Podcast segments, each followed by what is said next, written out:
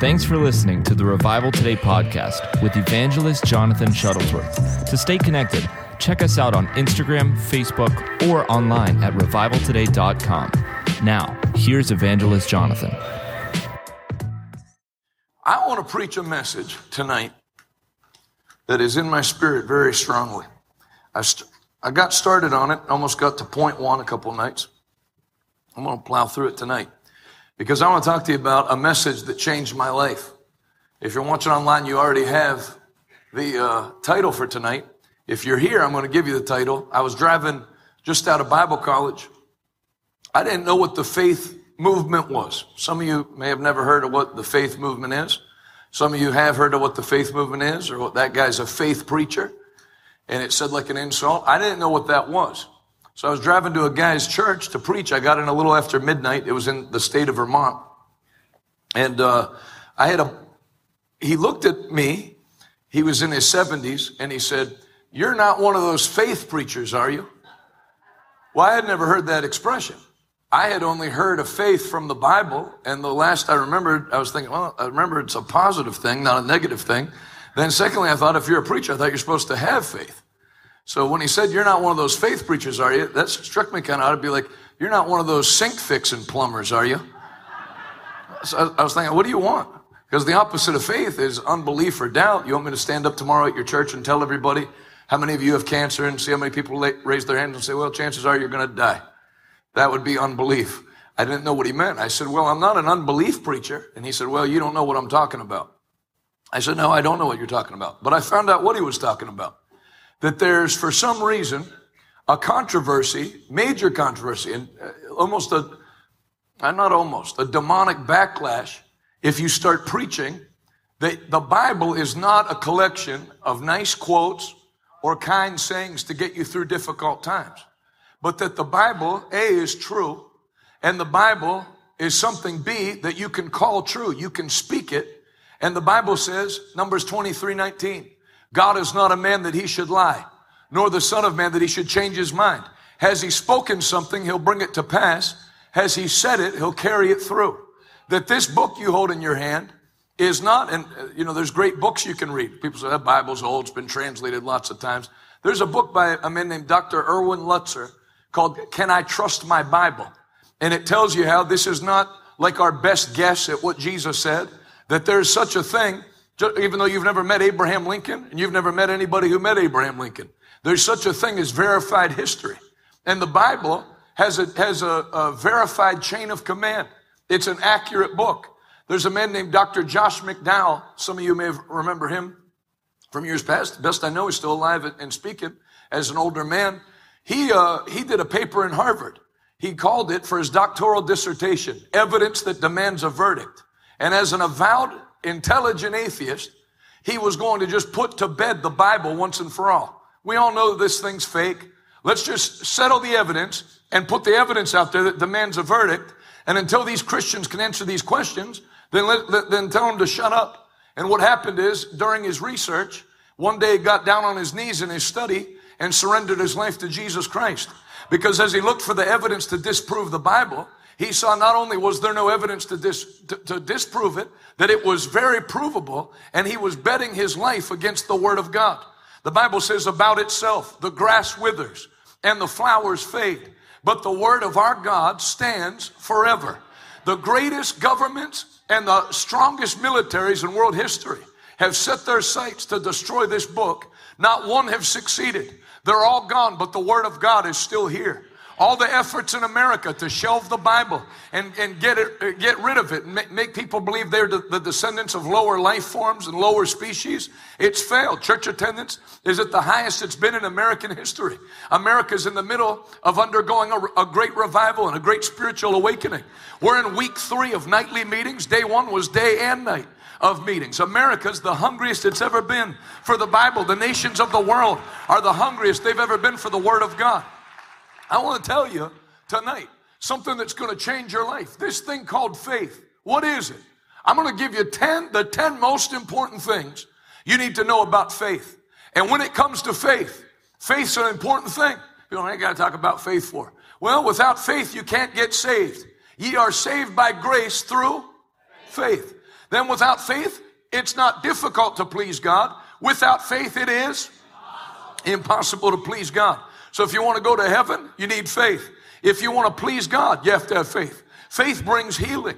Faith brings deliverance. Faith makes a way where there is no way. Faith makes every crooked path straight. Faith, listen now, faith is a living power drawn from the living word of God that produces living proof in real life. So my title, if you're online, you already have it. And here, my title tonight is Why I'm Not Ashamed to Be What That Guy Was Trying to Make Me Ashamed of. Why I'm not ashamed to be called a faith preacher. Because I've been around people who aren't faith preachers. They look 15 years older than they actually are. Religion will make you old. Religion will make you look 52 when you're 23 coming out of Bible school. Buy suits that are too big and baggy for you and speak in a voice that's not your own voice and take all the life out from you. But the Bible is a book that produces something called faith. And that faith is a mountain moving force that has the capacity to change every situation that you'll ever face this side of eternity in Jesus' name. We don't need less faith, we need more faith. Can you say amen? What is faith?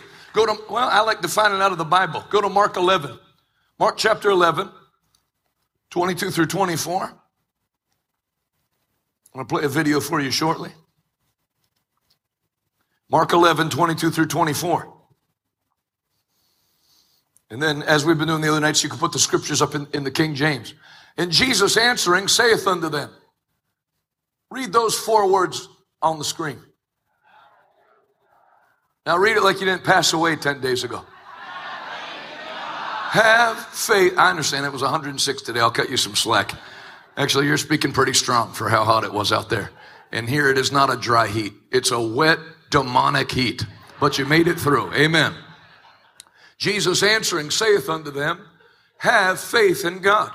I got a question for you. Was Jesus speaking to heathen people here, or was he speaking to his own disciples?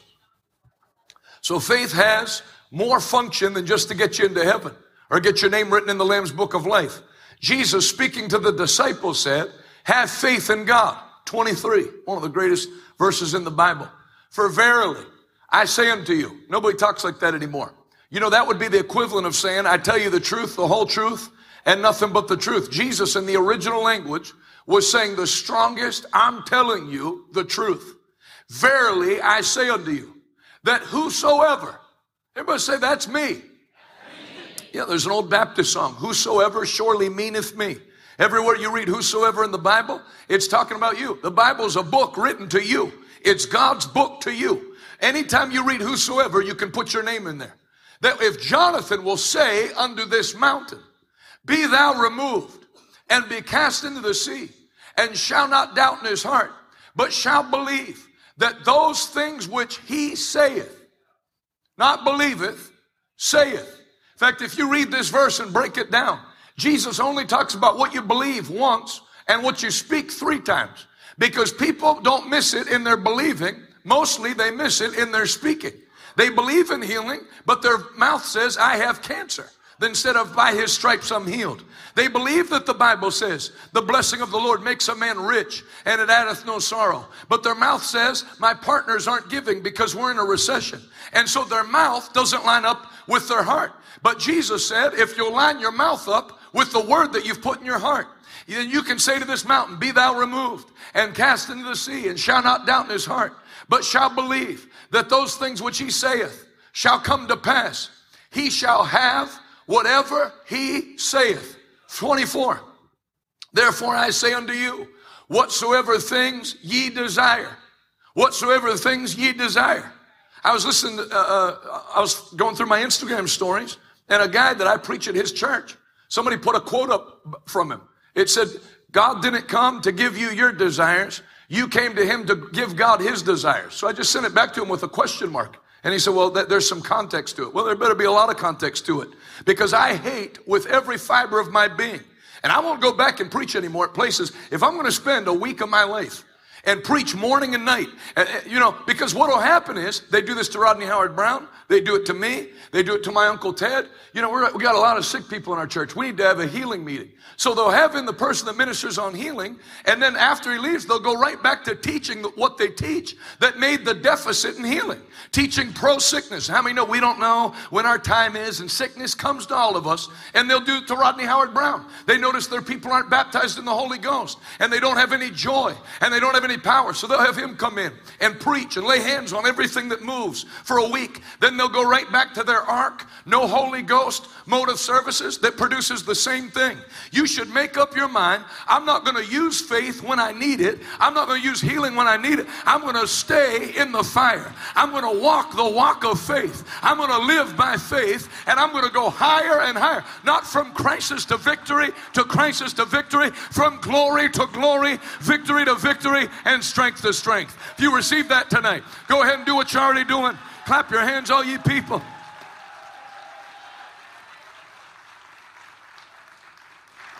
You know, that was a few days ago, and I'm, I'm still irritated, as you can tell, because I spent two mornings talking about how religion tries to make you feel bad for having a desire. And people that don't have miracles, so that they don't have to pray for people, make you feel bad for wanting a miracle. I mean, you know, we want things now, but God's not a God of the right now. He's a God of process. What scripture is that? You made that up. That's the first book of imaginations.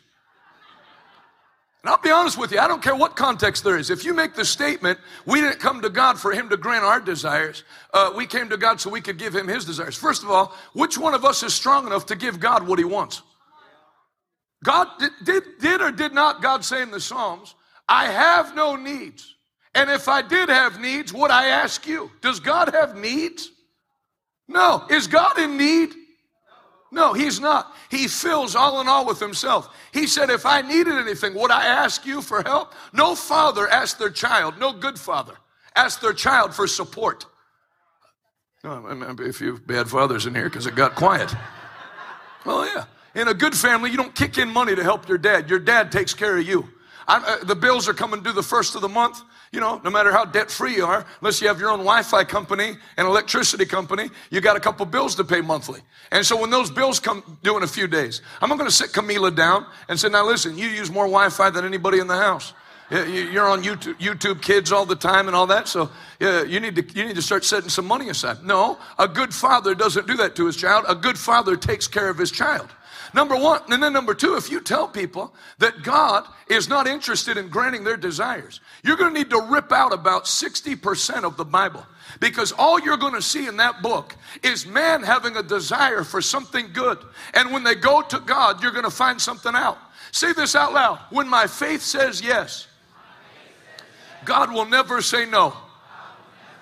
One more time. When my faith says yes, God will not say no. That's right. The Bible says he's the author of any every good and perfect gift. If any man desires something from God, let him ask. And God, every good and perfect gift comes from the Father of lights in whom there is no variance or shadow of turning. It says he will not resent your asking, but he'll give liberally to all who ask. Tell me some Bible stories of somebody that came to Jesus for healing and Jesus said, No, I'm not healing you. That You can only find one. Matthew 15 the Syrophoenician woman who he was not supposed to heal because Jesus was only sent to the lost sheep of what nation? Israel. Until he was rejected by Israel, the Gentiles had no right to Christ. So a woman's coming and saying, Jesus, I've been hearing about you healing all these people. My daughter's home. Matthew 15, 22. My daughter's home, grievously vexed of a demon. I want you to do something about it. And Jesus answered her not a word because it, was out of line. Not time for that. Then she keeps pressing. Jesus said, It's not meat to take the bread that belongs to the children and throw it to the dogs. And she said, Yea, Lord, but even the dogs get the crumbs that fall from the table. And when she pressed, he said, Good answer. And because you've answered well, I've healed your daughter. You won't find anybody that came to Christ that still needed the thing they were asking for 24 hours later. He's not a, well, God, a process. Oh no, sickness is from the devil. He never meant for you to suffer with it one day. And when you call, he will answer you and show you great and mighty things that thou knowest not. Psalm 37 Delight yourself in the Lord, and he give you what? Oh.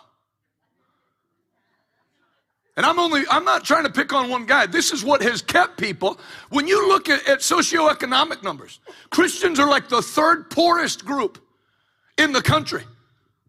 Oh, yeah. Buddhists are at the bottom as far as religions go. That makes sense. They take a vow of poverty. Then you put on like an orange robe and karate fight all day or whatever. I don't, I don't know. It's my karate kid based understanding of the Buddhist religion. Jehovah's Witnesses are second from the bottom, and then third are Pentecostals because they've had preachers tell them for God knows how long not to expect anything that book says, and you should be ashamed if you are. You should just be happy you're going to heaven. Let me tell you something. I am happy I'm going to heaven. But the Apostle Paul, who knew a thing or two about the Bible, because he wrote two thirds of the New Testament, told his son in the faith, Timothy, Timothy, godliness, 1 Timothy chapter 4, verse 8. Timothy, godliness is profitable unto all things, holding value in the life that now is and in the life that is to come. I got a question for some people that bash faith. Tell me what person that was crippled came to Jesus to get healed. And Jesus said to him, Though you may never walk on the streets of Jerusalem, one day you'll walk on streets of gold. What verse is that? Never happened. What blind person did he tell? Though you'll never see anything down here, one day you'll see things in heaven that are too marvelous to tell. What what sick person did he ever tell? It's not God's will for you to be healed. What sick person did he ever tell? It's not God's will for you to be healed right now, but I'm going to come back to Capernaum in a year and a half and then I'm going to heal you. Oh no. The Bible says they brought unto him all the sick, and no matter what their sickness or what their disease, or if they were possessed by evil spirits, he healed them all. You say, yeah, but that was Jesus. Jesus said, after I leave, the same work that you see me do, you shall do in greater. Wherever you go, preach the word, announce that the kingdom is coming soon, and heal their sick, cleanse the lepers, raise the dead, cast out devils. Freely you have received, and freely give. That's what the Bible says.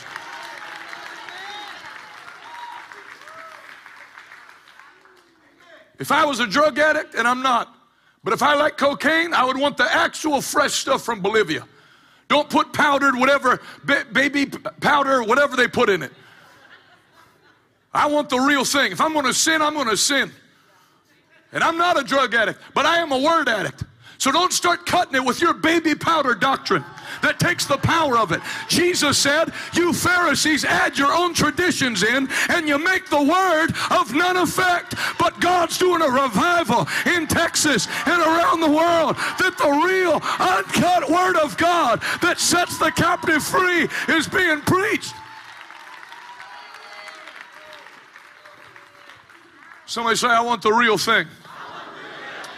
There's terrible illustration number four. We got 996 to go before I have my book. Say, I want the real thing. Quit adding, quit adding in your crap. Total crap. Can't believe you said crap in church. I cleaned it up for church. How are you going to mix stuff in the Bible doesn't say? I mean, we want things now, but God's not about. God's more interested in heaven. No, God's interested in both. He healed the sick on earth. He raised the dead on earth. He hated seeing people crying. He hated funerals. Every funeral Jesus went to, he ruined it. He wasn't there for the sandwiches, he wasn't passing out flowers, he was raising the dead. Unasked. Touched the casket and the funeral procession stopped. Touched the casket and the boy sat up and, and he presented her to his mother. Oh, yeah, Jesus hates pain. He came to bear our pain. People aren't supposed to have to go through pain one more day. And what happens is, the truth, that's why I don't actually argue with people about doctrine anymore. I've had people come up to me, I don't believe in miracles. I believe it every, every one. I'm going to Waffle House. Don't make any difference to me. You don't want to believe in miracles? Don't have any. I'll take yours too. I don't believe in prosperity. No problem. Tell the Lord. Tell him to give me your money as well. Don't make any difference to me. I preach the word. People are free to believe it and free to not believe it. But one reason I don't argue with people doctrinally is when people get off of faith, you realize 15 years later, when it comes out whatever sin they're in, that that's where the problem was. Yeah, usually bad doctrine's produced by a character sin problem that'll get revealed later. So you're arguing about the wrong thing. The message of faith is an unassailable message. It works. It's not a slant on the Bible. So, well, I know Jonathan believes like that. Oh, no, you think I came up with this at my hotel today in Rockwall? You know what? This word keeps coming to me faith. No. Kenneth, it didn't start with Kenneth Hagin either. It started, A.B. Simpson, Christian Missionary Alliance, was the first preacher in America to preach. He found it. He was taught that healing's not for today. And he started teaching because he saw in the Bible, it never says that healing died out. So he starts teaching, no, healing's for today. And as he t- taught it, God confirmed his word. Yeah, God will always confirm his word. People got healed. They threw him out. He, he, he, there was no Christian missionary alliance. All these guys ended up having to start their own denominations because they weren't welcome to preach in church. And we don't want that. You know, religion has this thing to it the spirit of religion. Remember this it wasn't hookers that put Jesus on the cross. Bunch of prostitutes didn't gather together and go, you know, we're losing business because of him. Kill him. No, they loved Jesus. He set them free. It wasn't drug dealers that put Jesus on the cross. It was religious people who hate the power of God. They hate it. Kill Jesus. I don't want to listen to him anymore. Shut him up. They picked up rocks to stone him. Stephen, as he preached, you're ever resisting the Holy Ghost. And they covered their ears and grit their teeth and picked up rocks to kill him. There's people, if they could, they'd kill Rodney Howard Browne tonight and think they were doing God a service. When his daughter died on Christmas Day, religious people wrote articles. Is he laughing now? Oh, yeah. Sinners wouldn't do that. They don't talk about that at Comedy Central roasts. They won't deal with people's dead children. Unsaved, regenerate comedians have more class than that.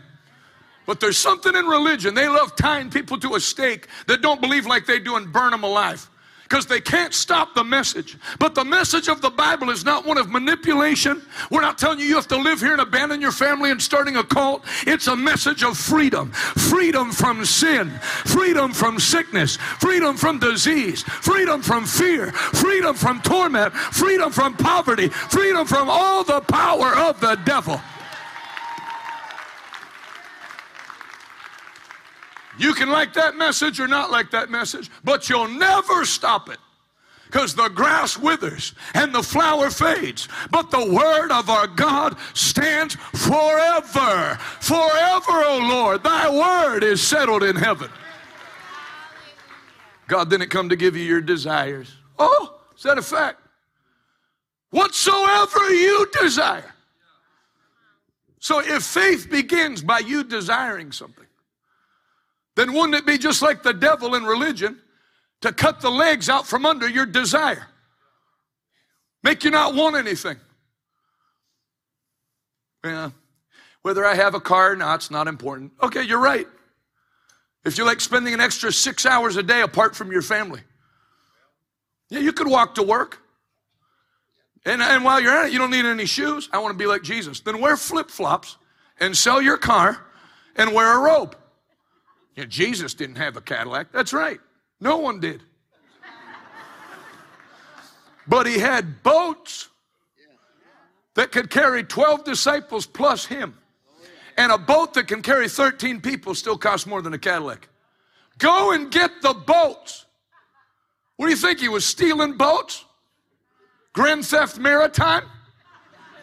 Hey, Peter, I'm going to heal this blind kid. And when everyone lifts their hands and prays God, go connect the yellow wire with the red wire and we're going to get out of here. You think Jesus was a boat thief? You got a little doctrinal problem there. Oh, no, he had boats. He had rooms to have banquets in. He had enough to have 12 men car- uh, carry with him and then feed them. He had a treasurer. Do you know what you have to have to have a treasure? Treasure. Jesus was Jesus didn't have anything. Oh yeah, then what was the treasure carrying? What do you have in that bag? Poor people don't have a treasure. You ain't gonna go to a trailer park and hear someone say, Hey Wyatt, what does the treasurer say we have in the account? Oh no, it's all in the pocket. Jesus had a treasure. And the Bible says his treasure often stole from the treasury and spent it on himself. And there was still plenty. Can you, eh, Jesus didn't have any money. Oh, is that a fact? Luke chapter 8, verses 1 to 3. There were several women that had been healed of, of diseases and had evil spirits cast out. And the Bible says they followed Jesus and regularly supported from their own income to fund the disciples. That's where you get partnership from today. Paul had the same thing. People don't have the Bible. People just make up their own version of whatever they want to believe. It, it's totally anti scriptural. How can you know anything about the Bible and make a statement? God didn't come to grant our desires. No, there was a cry that people were bound by sin and tormented by the devil, and he came to give them life. Turn to Isaiah chapter 38. I want to talk to you about desire. Because if faith begins by whatsoever things you desire, you're never going to see faith move in the area of healing until you say, I don't want to be sick.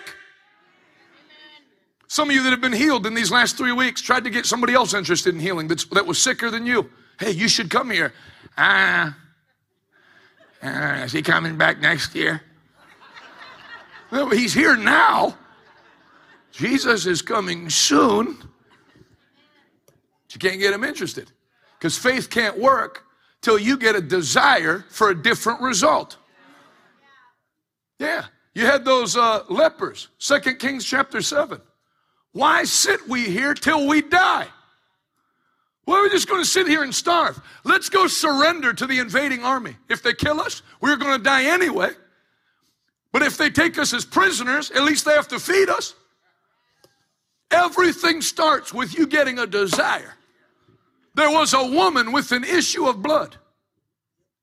When she heard about Jesus, she had, she had suffered for 12 years and had spent everything she owned on doctors, but was no better. In fact, she was worse.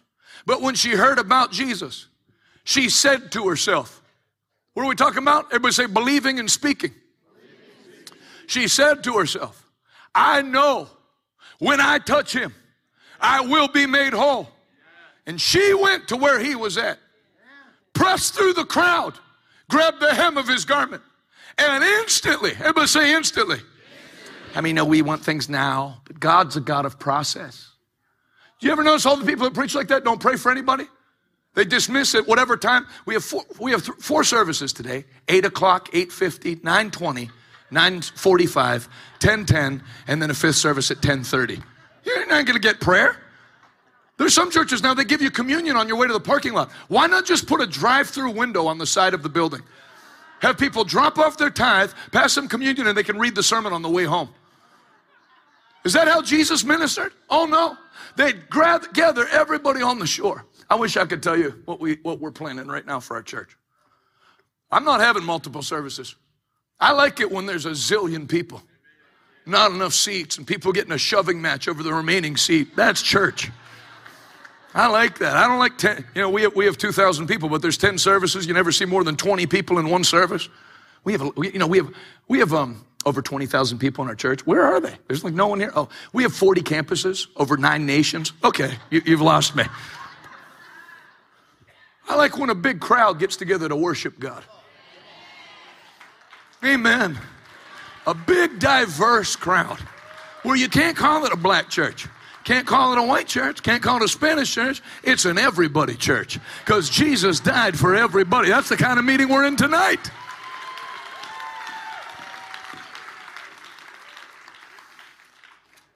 Yeah. Now, I'm going to tell you something. Just because you have miracles doesn't mean you have good doctrine. But if you don't have any miracles, you definitely don't have good doctrine. Because it's impossible to preach the word correctly and not have God confirm what he said. Can't happen. You know, Billy Graham, does anybody consider Billy Graham a healing preacher? No. But when he went to South Korea to preach the gospel for the first time, he was preaching about Christ making all things new. And a 68 year old woman that came forward to, got, to get saved started screaming at the altar. And when the American ushers went over to calm her down, the interpreters backed them off and said, She's screaming, I was born blind 68 years ago, and now I see. In a Billy Graham meeting, Southern Baptist. You know, I was talking to a Baptist friend of mine, and he, he was telling me how something got. Do you ever wonder why a few years ago the Southern Baptist passed a resolution that they don't, though they don't allow healing here, they started to allow it overseas. Now, first of all, you should look into that because there's not regional doctrines. The Bible works everywhere. I said the Bible works everywhere. The Bible will work in Highland Park and it'll work in the alleys of Deep Ellum. The Bible works everywhere. What happened was there were eight Southern Baptist evangelists that were doing missions work in India. And I'm talking like preaching to people for the first time in villages. Well, they came to get saved. And you were telling us about this mighty God. So they start holding their children up. My child has a rash. My child has no feeling in the one leg. Will you pray? And they didn't have the hardness of heart to say, um, we believe in cessation. No, these women are crying. Will you pray? And they, they said to each other, well, what would it hurt to pray? Let's just pray. And they prayed a prayer that wasn't a healing. Lord, help them. Lord, be with them. But that wasn't the mother's faith. The mother wasn't bringing their baby for the Lord to be with them. They were believing that God you preached to me about that can do all things. I believe that God will heal my child. Let me get that lady from the Sturgis motorcycle uh, thing too. It, it's a good one. And so they prayed, and the kids start getting healed, like major healings, crippled limbs, eyes coming open. And then when that word gets out, more mothers are bringing their kids, and those missionaries are going, "We're going to get, we're going to lose our credentials." We go back and tell people we prayed for people and they got healed. They're going to, they, we teach healings from the devil now. But when they came back and told them, they said, "These are our top people." Some of them were lecturers at, at, at Baptist theological seminaries, top guys. They said, We can't say that. We'll, we'll have a mutiny if we say that these are demonic. So they said, Okay, we'll allow that on the mission field. We just won't allow it here. Let me tell you something. Do you think the only people that need healed are overseas? Do you think there's no people in America that have all the money in the world? Let me tell you something. If you have, if you have $10 billion in the bank, or if you're on section, if you're in Section 8 housing on welfare, if you have stage four pancreatic cancer, they're going to tell both of you the same thing. Set your affairs in order, for you will die. Turn to Isaiah 38. Everybody say, My desire, determines my destiny. Isaiah 38. Desire. You know, I had a minister. If I said his name, you'd know who he was. Hope he's watching. I like him. People, people don't, don't mean what they say.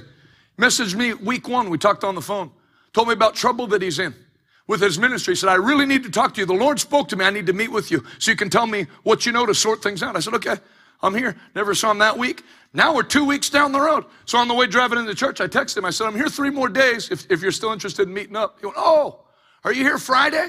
I said, I am. Can you come by my office nine or 10 in the morning? I said, no, I can't. I'm not the one that's in trouble. You are. Where's your desire? I've been preaching every night. You can't come one. You said you're going to come week one. Haven't seen you. That's what I wrote. Haven't seen you. Maybe I missed you, but I don't think I did. I think I'd have seen you. No, I, um, give the last day, then the last day something will come up. And then that's why people don't change. They never, Americans are the worst at getting desperate.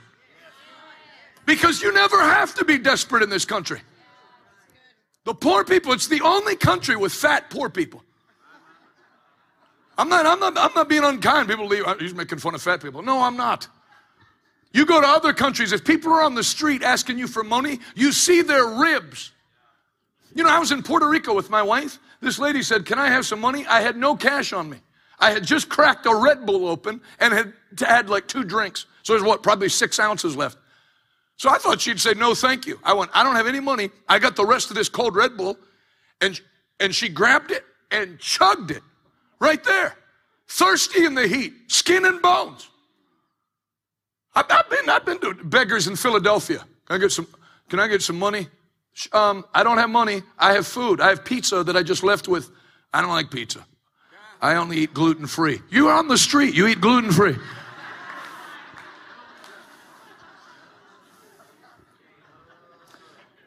It's why, my, it's why our church in Pittsburgh doesn't have a food distribution center because I've, I've worked at churches that give out food to the poor. There's fights between the women. People yell at the people that run the church program. When are you going to buy better bread? Let me tell you, you wouldn't want to do that for me. We'd have a little chat about you buying your own bread and don't ever come back on the property again. Yeah, that's not desperation. You don't ever need God in this country. You don't. You never need Him. If you're poor, If you need money, do you need God? No.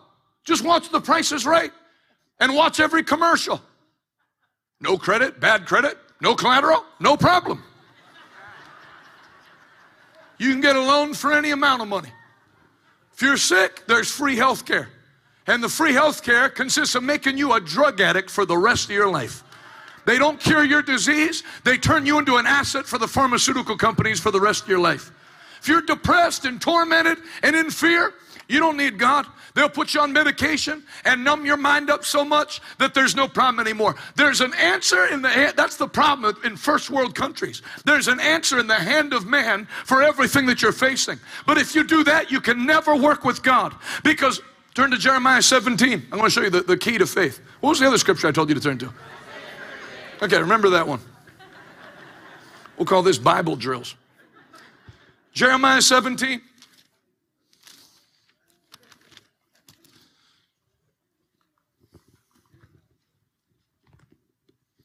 Jeremiah 17, 5. This is what the Lord says. Who says? Cursed is the man that trusteth in man and maketh flesh his arm. And in so doing, his heart turns away from God. So I made up my mind building this church we're going to build to seat 3,000 people. Thank God for PNC Bank. You're not going to hear me say, thank God for PNC Bank. Thank God for Wells Fargo. if God can't do it, let it remain undone. If God can't take me there, I don't want to go. If God can't give it to me, I don't want to have it. But I'm not saying that to not get it. I'm telling you, God will give it to me. God will take me there. God will make it happen. But your hope and trust have to be in Him alone. When you start getting men involved, it murks it up. Yeah. You don't see Jesus praying, guide the surgeon's hand. He works by himself. I said he works alone. I know some of you are offended. It's not my problem. I'm leaving Friday either way. Cursed is the man that trusteth in man. You're preachers. I'm so thankful for our, our um, some of our, our partners are so generous. Without your generosity, we couldn't do what we're doing. Oh, better be careful, brother. I'm very thankful for every partner we have. We had a meeting with some of them on week one, took them out for lunch, thanked them in person. But you'll never hear me say, without our partners, we can't do what we're doing. Because before I had any partners, I had a call from God. And in order to do what He said, God brought me the partners, but God is the source of everything. Abraham, I am El Shaddai. Everything you need is found in me. Verse 6 For he shall be like the heath in the desert, and shall not see when good cometh, but shall inhabit the parched places in the wilderness, and a salt land and not inhabited. 7. But blessed is the man who trusts in the Lord and whose hope is in the Lord. What happens to him? He shall be as a tree planted by the waters that spreadeth out her roots by the river. And, hallelujah. And shall not see when heat cometh, but her leaf shall be evergreen. How I mean, we all go through dry seasons. No, I'm like a tree planted by the water. My leaves are evergreen. Shall not be careful in the years of drought. Be careful? No. I'm not being careful. I'm being aggressive. Can you say amen? I wanted to be careful, I wouldn't put a stage up in the worst part of the projects in the worst cities in the world and preach Jesus and go lay hands on the sick. I'm not here to be, the Bible says be careful for nothing. The Bible's telling you you don't have to be careful. You can go full speed ahead because the world is not your source and the world cannot determine your destination. God is your source and God determines your victory. Continue neither shall cease from yielding fruit. Put both hands in the air and wave them like you just, uh, no, sorry. Put both hands in the air and say this I'll never stop, I'll never stop. Bearing, fruit. bearing fruit. My leaves will be evergreen. Hallelujah. Hallelujah. Put your hands down. Now, say a couple other things that tick the devil off. Say, I don't have dry seasons. I'm evergreen. That's right. You'll be fruitful in your 20s. You'll be fruitful in your 30s. You'll be fruitful in your 40s. You'll be fruitful in your 50s. You'll be extra fruitful in your 60s. In your 70s, you'll just be getting warmed up. In your 80s, things will start to explode. And in your 90s, you'll leave a legacy for your family. That's the word of the Lord for you because you're not putting your trust in man. You're putting your trust in God. And God will never fail you. God will never bring you lower than where you are. He's got a plan for your lifting and for your rising. Receive that today. Amen. Turn to Isaiah 38.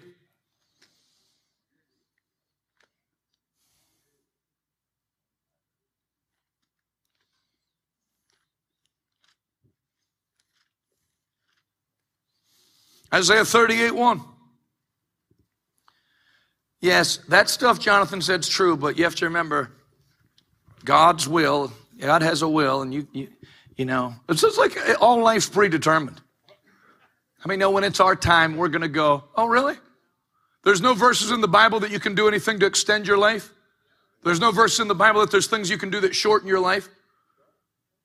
You ever read? A simple reading of Psalms and Proverbs tells you there's actions you can take to lengthen your life, and there's actions you can take to shorten your life.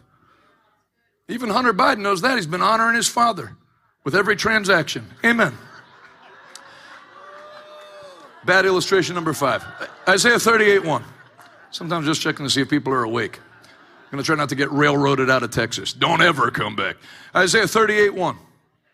About that time, Hezekiah became deathly ill, and the prophet Isaiah, son of Amos, went to visit him. He gave the king this message This is what the Lord says. Set your, who says this? Is the Lord a false prophet? Set your affairs in order for you will die, you will not live. Now, if God tells you you're a dead man, you're a dead man. But when Hezekiah heard this, somebody say desire. desire. Now, before I finish that passage, what does this man and the woman with the issue of blood have in common? Everybody say desire. desire. That woman didn't say, When's Jesus coming to where I'm at? I'm going to where he's at. I'm going to go touch him. I'm getting healed today. And when she touched him, you can't say it was Jesus' will to heal her. Jesus didn't seek her out. When she touched him, Jesus said, Who touched me? Who just touched me?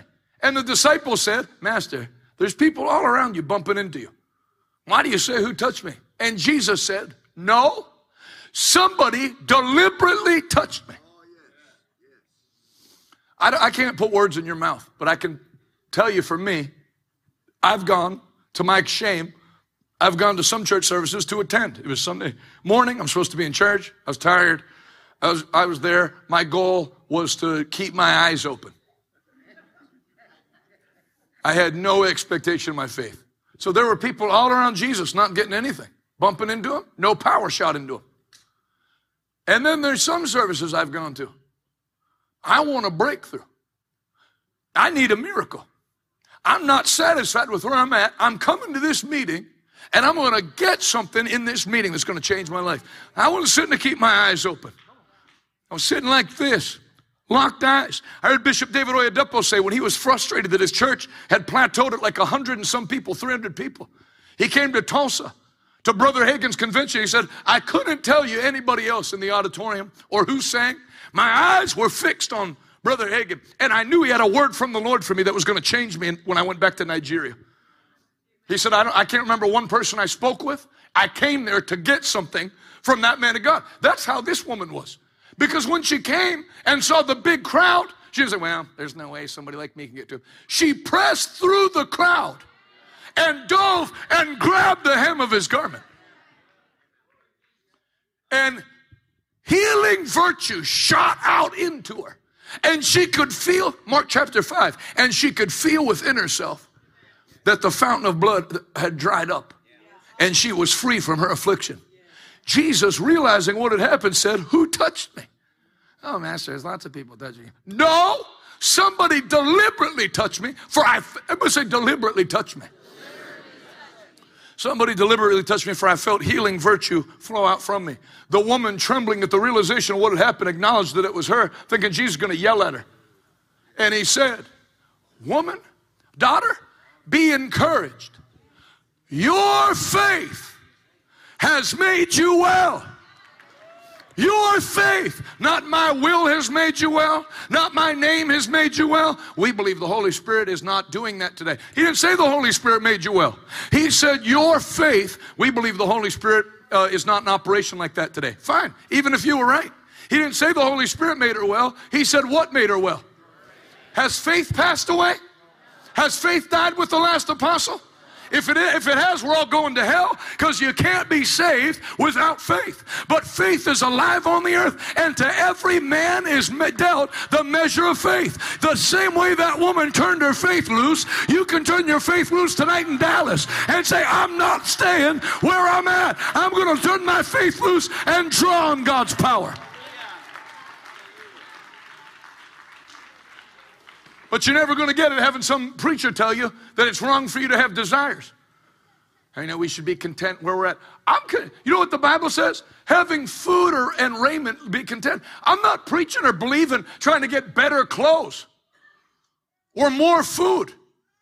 Good Lord, I ate Terry Black's barbecue yesterday. I haven't been hungry since.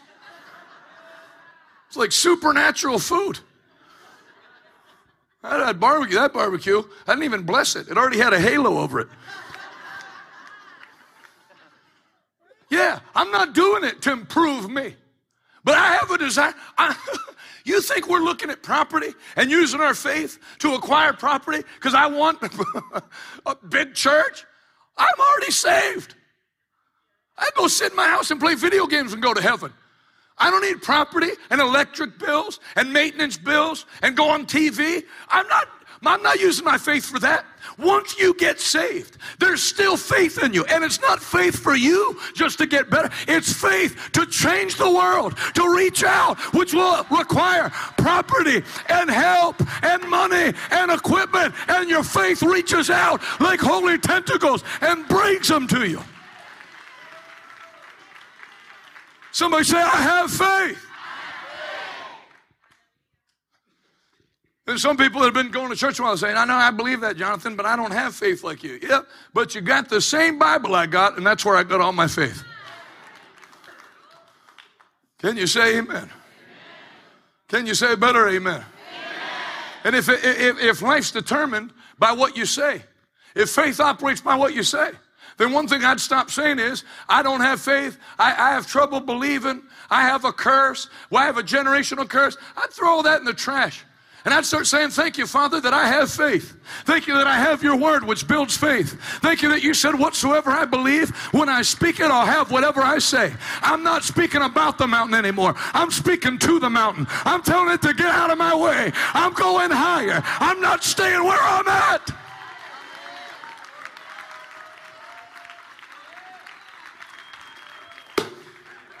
I'm telling any minister that's watching me online, you should stop preaching the desire out of people. When did Jesus tell people they should accept sickness? Uh, hey, Bartimaeus, what do you want? I want to see. Typical human beings. Always wanting present things, never wanting eternal things. Where, where, where did Jesus say? Let me ask you. The Bible says he gives liberally and upbraideth not. You know what that means? He won't rebuke you for asking for something. He's pleased when you ask him for something because it shows that you believe that he's able to provide. True or false? Verdad, no verdad. Verdad. Is there one Spanish person here? Good, good Lord. Well, they closed the border already. True or false? True. They brought unto him the sick. He never did heal anybody. No, not you. Uh uh-uh, uh, not doing it. No. Tired of these people always wanting food. Oh, they're hungry. I've been praying for people and preaching, they're, they're hungry. Oh, they got these human beings. No, no. Tell them to sit down in groups of 50. Bring me the bread and fish. And he blessed it and gave thanks for it. And the bread and fish began to multiply. And everybody ate until full, and, until, and there was still 12 baskets left over. He's not a jerk. Jesus is not a jerk. A lot of people that preach about Jesus are uncompassionate jerks, but Jesus is not one. He's full of compassion. He's full of unfailing love. He never could run dry of compassion. He taught, then preached, then healed. Then they brought more children to get prayed for. And the disciples said, Hey, enough. Jesus said, No, not enough. Don't, don't keep the children from coming. Allow them to come. For such is the, the kingdom of heaven. And he laid his hands on the children and blessed them all.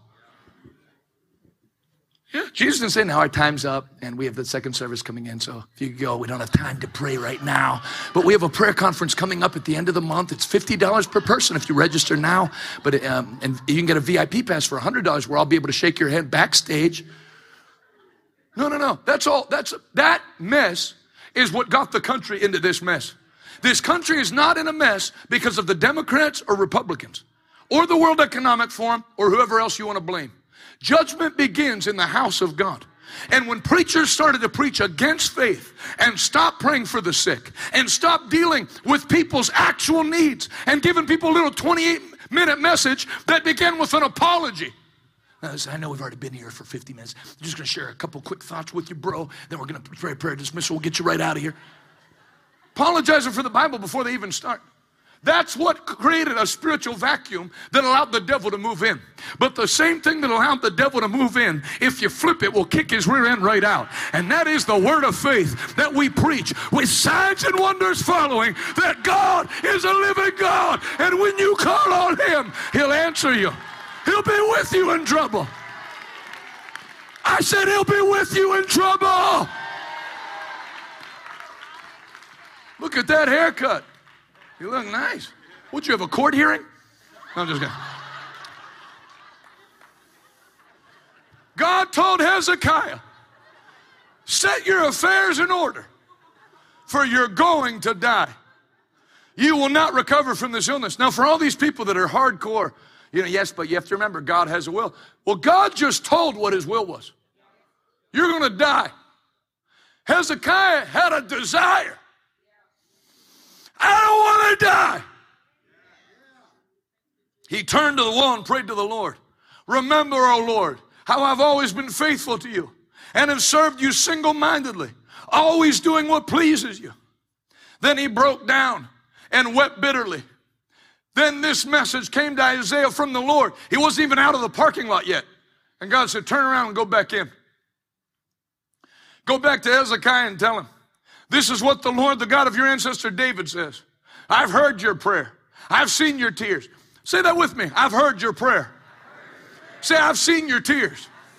Don't you ever let any, you know, listen, let me just crack everything in the head. I, am like at a Chuck E. Cheese in the spirit right now. Because I'm sick of this. I had to sit through this in church for 18 years. People trying to deaden your faith, throw, throw wet blankets on the fire God lit in you. Can I be in youth group? I know you young people think you're going to get out there and win the world for Christ. I think, brother, I am going to go out and win the world for Christ. It's not going to be from listening to some dried up hack like you. I don't like unbelief. I don't like it. Why would any preacher think it's their job because they've failed to pass their failure by impartation to other people? I know you think you're going to go out and everything's going to work out, but the truth is, truth is what? Truth's in the Bible. Bible, the Bible does not give me, I don't care what background you're from, you cannot read this book and tell me that God gives me an expectation of a hard, failure filled life if I serve Him. He told me if I will hearken diligently to observe and to do all the commands of that book, I will set you on high above all the nations of the earth. The heathen will see me and know that I'm a people claimed by God. Deuteronomy 28 1 to 14. And they'll stand in awe of me. That I'll be blessed in the city, blessed in the field, blessed when I come in, and blessed when I go out. I will lend to many, but I shall not borrow. Yeah, but there's enemies. Yes, and when my enemy attacks me from one direction, I will make him run from you in seven directions. That's what the Bible says. I don't care what you say. I care what the Bible says. What scripture is that? I mean, life's hard. What scripture? Give me a scripture. Way of the transgressor's heart. I'm not a transgressor. I'm the righteousness of God in Christ. I'm a blood bought child of God. I got blessings. I got blessings chasing me down. The Bible says, the Bible says, surely, not hopefully, surely goodness and mercy will follow you how many days of your life? That's right. You got something named surely, and you got you got something named goodness, something named mercy that's guaranteed to track you down every time you open your eyes up. I don't get out of bed and say what's going to go wrong today. I get out of bed and say thank you, Father, that goodness and mercy are tracking me down. I expect a miracle today because I serve a miracle working God. You're the God that said, "Delight yourself in me, and I'll give you the desires of your heart."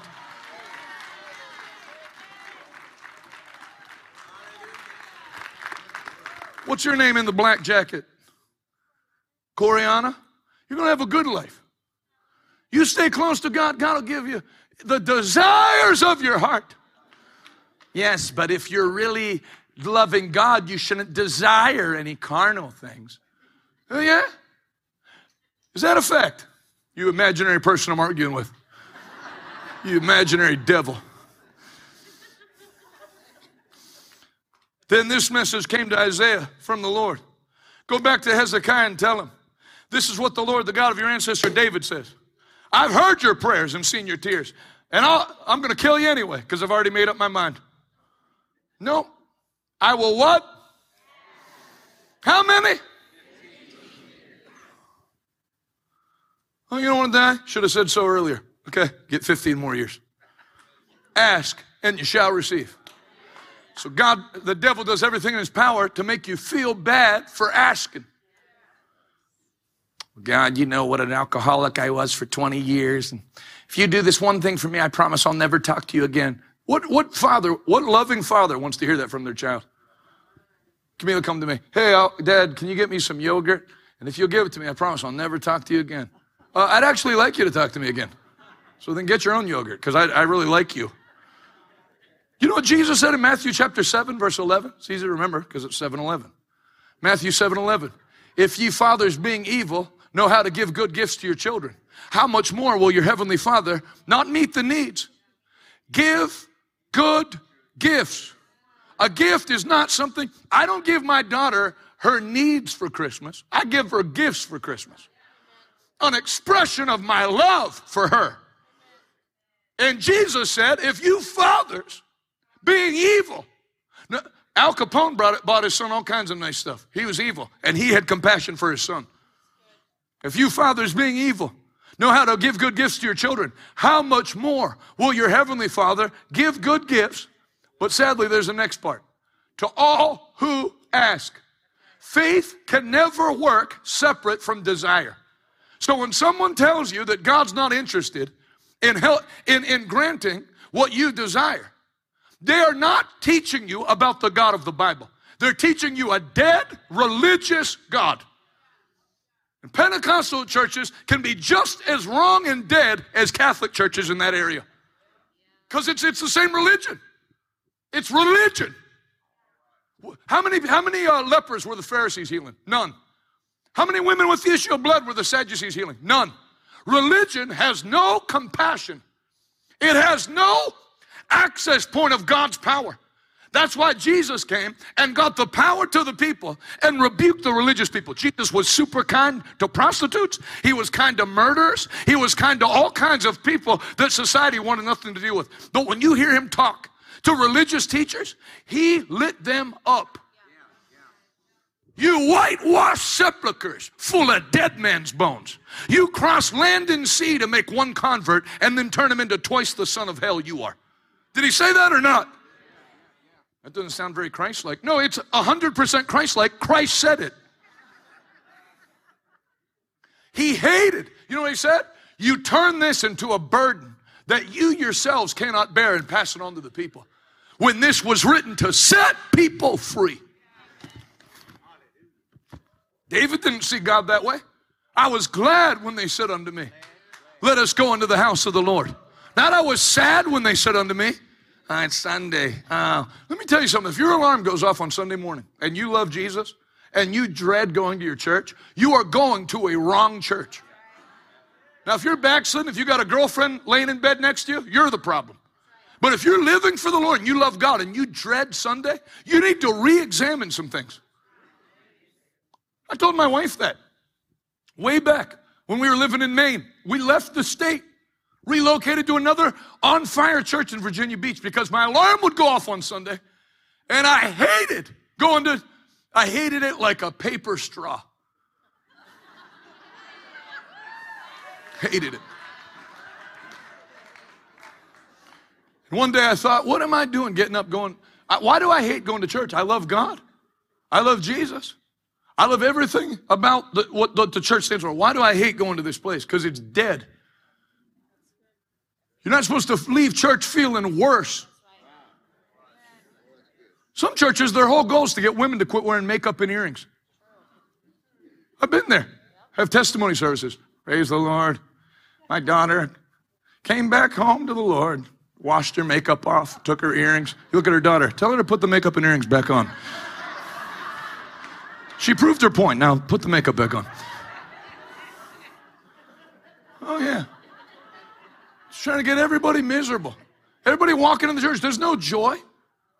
There's some churches, I'm, I, I, you know, if it, won't, if it wouldn't just super go over the line and offend everybody, I would put screenshots from live streams of last Sunday. I just go on YouTube and go to a bunch of full gospel churches and put the people on stage on the live stream. You would think that there was a $5,000 penalty at that church if you were caught smiling.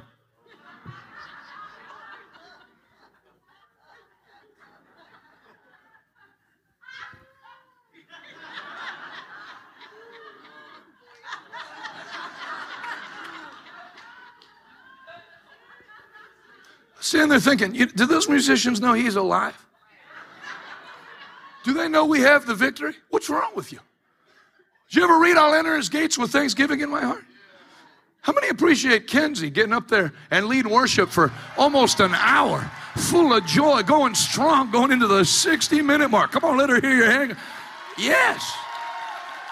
Clarita and Tony, happy. Happy are the people whose God is the Lord. I don't care how much you say you pray. I don't care about any of that. If you don't smile in church, I don't believe you're a Christian. I don't. I don't tell anybody. So that's judgmental. I judge a lot of things. I judge restaurants on Yelp before I'll go there. I'm very, very, I, I use discernment and I judge things. I judge whether a bridge is safe for travel. I judge whether a plane is safe for flight.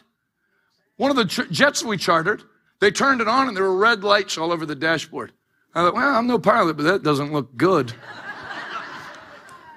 And they said, hold on, let us turn, turn it off and turn it back on again. Maybe we can get those lights to go away. And they, they didn't go away. They said, give us 20 minutes. We might be able to get it fixed. I thought, even if you can get it fixed, I'm out of here. Yeah, I'm not. I've judged this plane as unsafe to carry my gospel behind.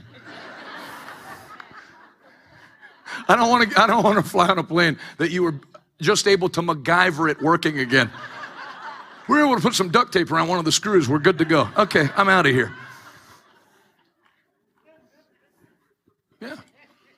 I don't believe you. If you're sad, there's no joy, there's no Holy Ghost.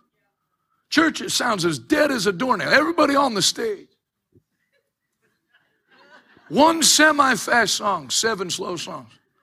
Man, you'll never know what it did for my spirit watching Pastor Vicki Hankins lay on the ground and laugh for 45 minutes. That's the joy of the Lord. That is your strength. How many of you got a baptism of joy in the last two nights and you're still running off and? I'm telling you, that joy is going to be like a tidal wave. You're not going to run off that for one day. It's going to increase and, and grow for the rest of your life. The joy of the Lord is your strength. What was the other scripture I told you to go to after Isaiah 38? Oh, so I already did them both? Isaiah 38. I'll add 15 years to your life, and then I'll give you a bonus. I'll rescue you from this city, and from the you in this city from the king of Assyria. I'll defend this city. So God gave him a bonus. Okay, you want to live? I'll extend your life, and the king that's that's uh, fixing to kill you, I'll take him out for you. God's pleased by faith. God will turn everything around when he hears the cry of faith. I mean, no, God's not interested in your desires. He's interested in his desires. Oh, yeah? Did God need Hannah to have a baby? No, God, God, God's in heaven. He's having a good time up there. Been having a good time for a long time. I know you listen to American preachers, God's angry. No, he's actually, the Bible says the Holy One sits in heaven and laughs. He's having a good time. The air conditioning's not broken, there's streets of gold. Just because you're, you're ticked off doesn't mean he is. Amen. Can you say a better amen? amen. No, he, he's not unhappy. In his presence is fullness of, yeah, not fullness of anger, fullness of joy. At his right hand, pleasures forevermore. And then he said, if you'll call on me, but you, okay, let's break this sentence down. Call on me, Jeremiah 33 3. Call on me, and I not might answer you, I will answer you and show you great and mighty things that thou knowest not. In that sentence, who initiates contact? Who? We do. If you'll call, I'll answer. The woman with the issue of blood could have bled out and died, and God would have never come. Where's God when I was hurting? Same place. You go to Him. When you get hungry, you start moving. Can you say amen? You know, we're going to that Ridgely Theater on Friday night. Who in, the, who in the world in America advertises that a meeting starts at 7 p.m. and then closes at 1 in the morning? That we're going to preach, praise, and pray till 1 a.m. Do you know why? It's not a meeting to come and enjoy a 90 minute theater show. It's a call to the hungry of Central Texas and Oklahoma and South Texas. Who wants to come and give praise to the Lord and receive of His power and get clear on their calling and tell the devil, you're not going to have this state? Hunger. Hey, I heard you're going a third week. Is anyone coming? Oh, yeah. Because you know what they were taught? You know what they were taught in the seminary? People to go to church once a week. They won't pay attention. They can't stay there for any more than 70 minutes. People aren't hungry, you know. So then we need to gear church for people that are satisfied and not hungry. I would hear that all the time. I had a pastor tell me one time, as soon as the auditorium is more than 70% full, you'll start losing people because people don't want to hunt for a seat. And then as soon as the parking lot's more than 70% full, you'll lose people because people don't want to hunt for a parking spot. Guess what? I don't want those kind of people in my church anyway. And as they're telling me that at a restaurant, there's an NFL game on. I remember it was Packers against Green Bay Packers against New England Patriots. It was at the four hour, 20 minute mark from when the game started. It was 38 degrees. It was an outdoor game and it was sleeting. And nobody was moving. And it was sold out. So as this guy's telling me about human nature and what people will and won't do, I pointed at the screen and said, Are those human beings? Or is this game taking place on another planet? He said, What are you talking about? I said, You said that people can't sit for more than 70 minutes. They've been there for four hours and 20 minutes. You said they don't want to sit next to someone. They're sitting with people's uh,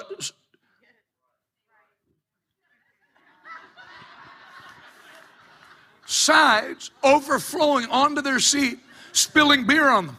You said people won't park if they have to look for a parking spot. These people are paying $80 per car to park two miles away from the stadium. And they're sitting outside, getting sleeted on, walking after paying 80, 80 bucks a car, singing, We are the Packers. No, you're not. I said, So how do you explain that? He said, I've never thought of that. I have thought of it.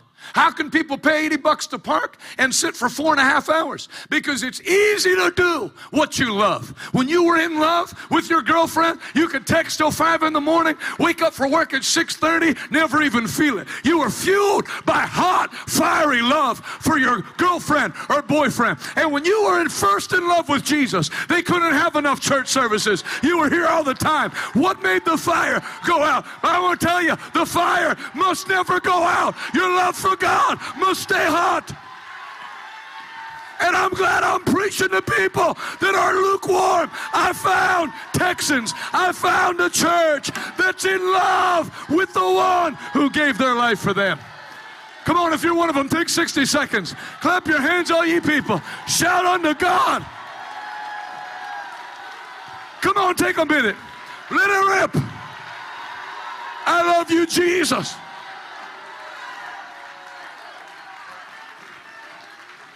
Come on, 30 more seconds. Let the redeemed of the Lord say so.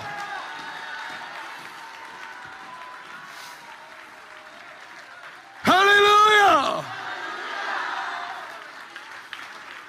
Wave your hand, Miss Susie. Wave your hand so people can see you. Been here for two weeks from California. Supposed to fly back home.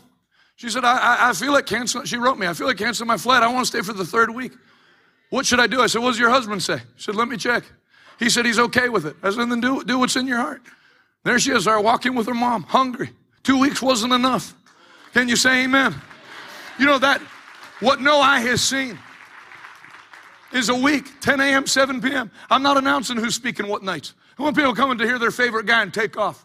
I want to find people from all over the world coming, and they're coming. They're coming from Australia, coming down from Canada, coming from Europe, that'll sit and sit and listen to the Word of God. Timothy uh, Eusta, that was here last night, he told me in the parking lot exactly what was in my heart. He said, You know, I'm going to see you up in Pittsburgh. He said, I feel like that's bigger than your church or even uh, like, like, like a conference, even though it's going to be good. I feel that's going to be like a lighting of a fire in America that people are going to take all over the world. It's going to be the catalyst that begins this final butt kicking of the devil. That's exactly what we call it's a gathering of champions. It's a call going out from all over the world. Who's going to not bow their knee to Baal? Who's not going to kiss their face? Who's going to say, No, I'm going to make a run for God? Somebody shout amen like thunder. Hallelujah. Lift both hands to the Lord. Say, I have faith. I'm going to get more faith. I'm going to light that faith on fire with the power of the Holy Ghost. I won't be normal. I won't be talked out of my promised land. Though there are giants in the land, the Lord is with me, and I'm able to possess it. Now lift your hands and just begin to thank God. Whatsoever things ye desire. What do you desire? What are you desiring? I don't want to have cancer. You don't have to have it. I don't want to die. You don't have to die. You don't have to have it. You don't have to have you don't have to have macular degeneration. You don't have to have deafness. You don't have to have results of a stroke. They brought unto him all their sick, and no matter what their sickness or what their disease. He healed them all. And when your faith says yes, God will never say no. You can be seated. But you have to ask yourself, though, is that your will or is that God's will? Do you know you can line your will up with God's will? How many people does, if God had his way, how many people does he want to go to hell? No. You know, ever since they legalized marijuana, we've been getting a lot of that.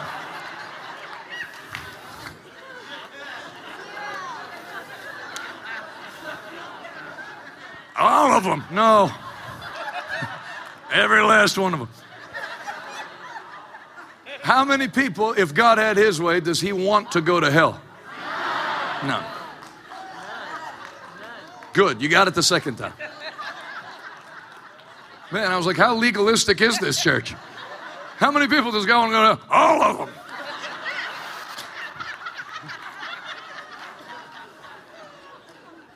Every last one of them burning a devil's hell.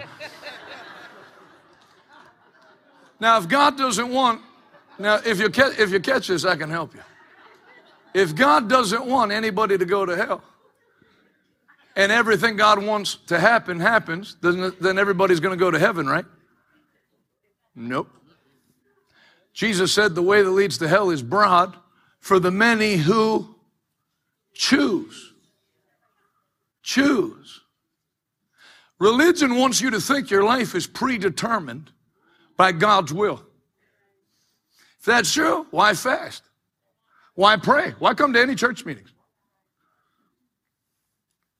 If the same thing's going to happen whether you go to all the church meetings or none of the church meetings, if the same thing's going to happen if you pray a lot or don't pray at all, if the same thing's going to happen whether you tithe or don't give a cent, they used to teach, you know, when I was in Pentecostal church, God bless the one who gives and bless the one who doesn't give. Okay, then I'm not giving. You get the same blessing either way. What knucklehead's putting any money in the offering?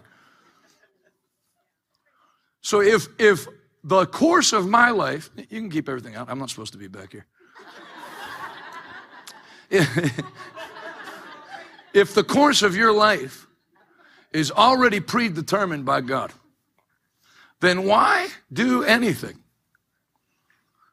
And then people carry that out that even the course of your eternity has already been predetermined. God already picked who's going to heaven, God already picked who's going to hell. Okay. then, okay. Then I, what, what, what difference does anything make? Want to go to church? No. Just go, just eat, drink, and be merry, for tomorrow we die. What's the point of trying anything? I mean, no, whatever God wants to happen is going to happen. You know, people say this. Don't say amen when I say this, because people are on autopilot. And when I make this statement, you're so used to amening it, you're going to amen it, and then you're going to regret that you said amen. So I'm giving you fair warning. Do not say amen after my next sentence. You hear people say, God is in control.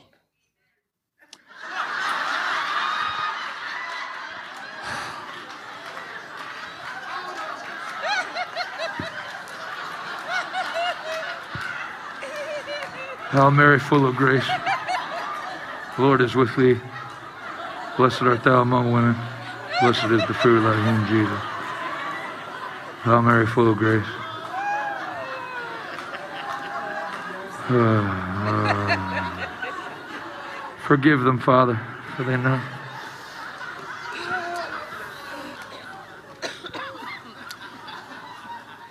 The public school system has failed us. You hear people say, let me try this side. I don't know where to go. I'm going to go stick with you guys. You hear people say God is in control, and people amen. So you stay amening it. If you please, ask them, please not to, it just comes out anyway. Now, when you say that and you mean it, that God's absolutely in control, you know, somebody will have like their son that's five years old get hit by a car and die. So, well, God's in control. As if God Everything is part of God's master plan. But to believe that, you got something, something's not working right in your central nervous system. Because if everything, if everything that God wanted to happen was going to happen, and everything that happens is a part of God's will, then every rape that occurred tonight is part of God's will. When God specifically said it in the Bible that it's a sin, He doesn't like it. So does God will sin? Okay, then so if God doesn't want there to be any sin, but there's plenty of sin every night and every day. There's robberies. Does, does God will armed robbery? Would anybody in their right mind watch a child get physically abused at home and say, well, God's in control? You know, if you teach that, and I've told this before, John Gotti, I was watching the documentary on John Gotti. And he was a lower level mafia guy. And they, his associate said when things turned, his son was between 9 and 11 riding his bike at dusk and a car hit his son and killed him. And the guy said, John Gotti was in the funeral home while the mortician attended to his son to make him presentable for the funeral. And he was, he said he was just standing there, stoic, looking at his only son. And the associate, because they're raised Catholic, they went out picking on Catholics. Wouldn't have been any different. The Assemblies of God people would say the same thing. They said, uh, well, God, we got to trust God's will. And he said, don't talk to me about blinking God. If God did this, then I don't want anything to do with him. And he said that was when he turned from just doing, you know, petty extortion and stuff like that to hardcore crime. Because if that's God, I don't want anything to do with him. Now, there's a lot of people in this auditorium, because it would be true if you were in any auditorium that you have had that sold to you. That the harshest thing that ever happened to you in life was somehow part of God's plan. And though we don't know why He did that, we just have to trust Him. And I won't ask you to shake your head or anything, but it'd be true for a lot of people. Um, what was the example I was going to give that I was thinking of? Somebody that came to one of our meetings and they told us that's, oh, I remember. I was preaching on a Tuesday night in Fitchburg, Massachusetts. And I was preaching, I was not preaching a message like this. I was preaching on like Bible prophecy. And then out of left field, this thing comes up in my spirit.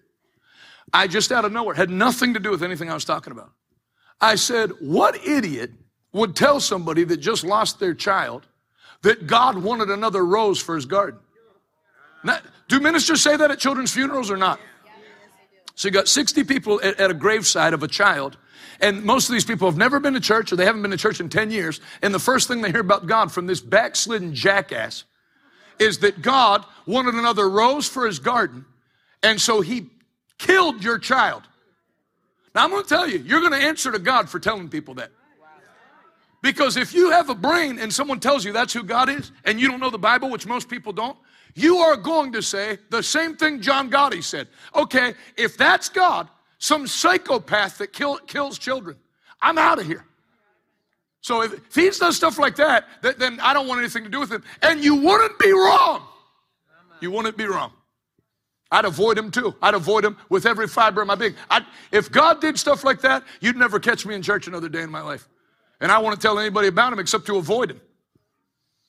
So I said what I just said right now. What psychopath tells people at a child's funeral that their son was killed by God? Then I went through a litany of scriptures telling why that isn't true. I'll give them to you. Go to John 10 10. T.L. Osborn called this the gospel in one verse.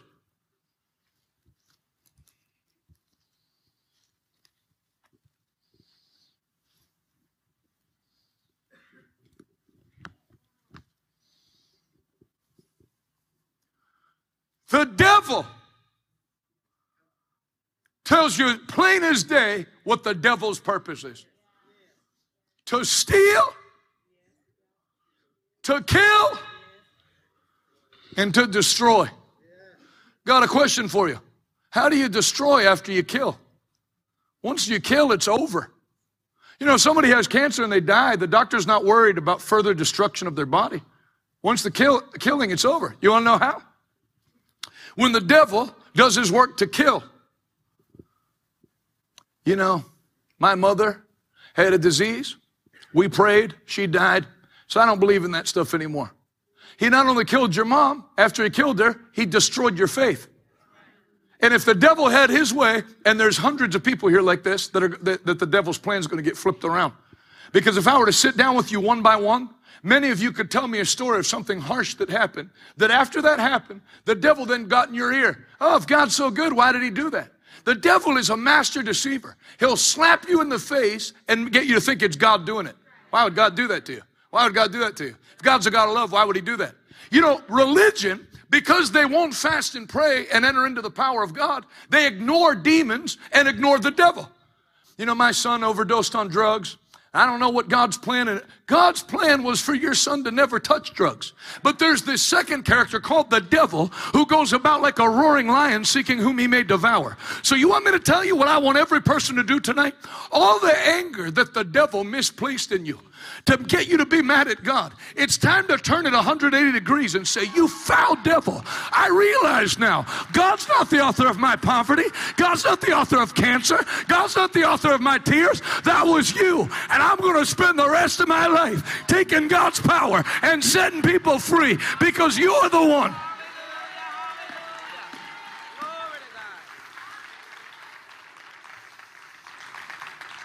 I mean, no, it's God's will. No, the devil also has a will. And it's not a shaded will. God, the Bible tells you specifically what, what Satan's will is and what God's will is. And then you ascertain who's who. There's things that try to happen. Let me ask you a question. If you think everything's God's will in life, what would you ever stand against? Well, I can't pay my mortgage. Guess God wants me to move out onto the street. There's no stand. The Bible tells you there's things to stand against. What would you stand against if everything that happens is God's will? People want to trust God in the good times, but then in the stormy seasons, they want there to be a. Yeah, you should. I mean, know the storms come. We don't know why, but Jesus is our anchor in the storm. What scripture is that? How much crack do you smoke before you preach? Giving you the benefit of the doubt and blaming it on crack. Jesus was only in one storm. Did he make himself into the shape of an anchor and have him tie a rope around his ankles and say, Throw me over? And Jesus anchored them in the storm? Did that happen? Did it happen? So, where do you get this anchor from the storm? You know, there was a singer that wrote a song when I was growing up in church. The anchor holds, though the ship is battered. The anchor holds, though the sails are torn. The reason your ship is battered and your sails are torn is nautical class 101. Never drop anchor in where?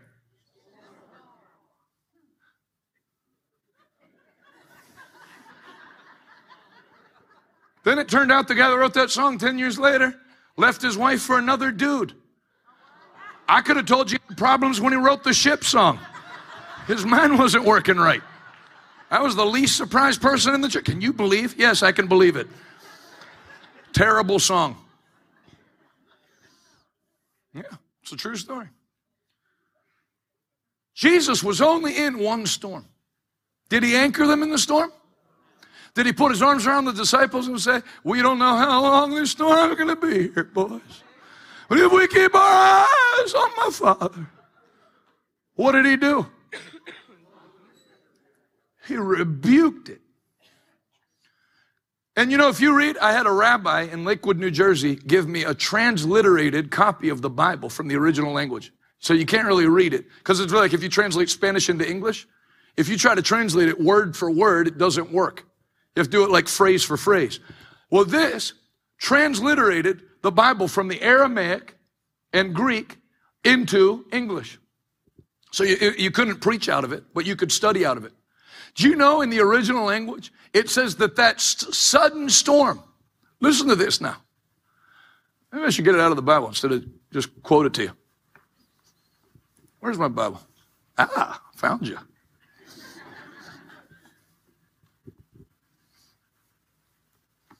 Turn to the book of Mark.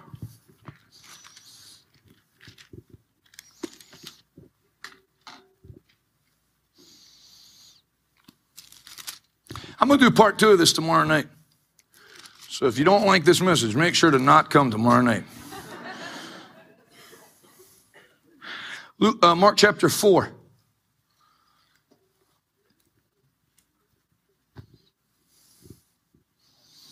Verse 35. Mark 4, verse 35.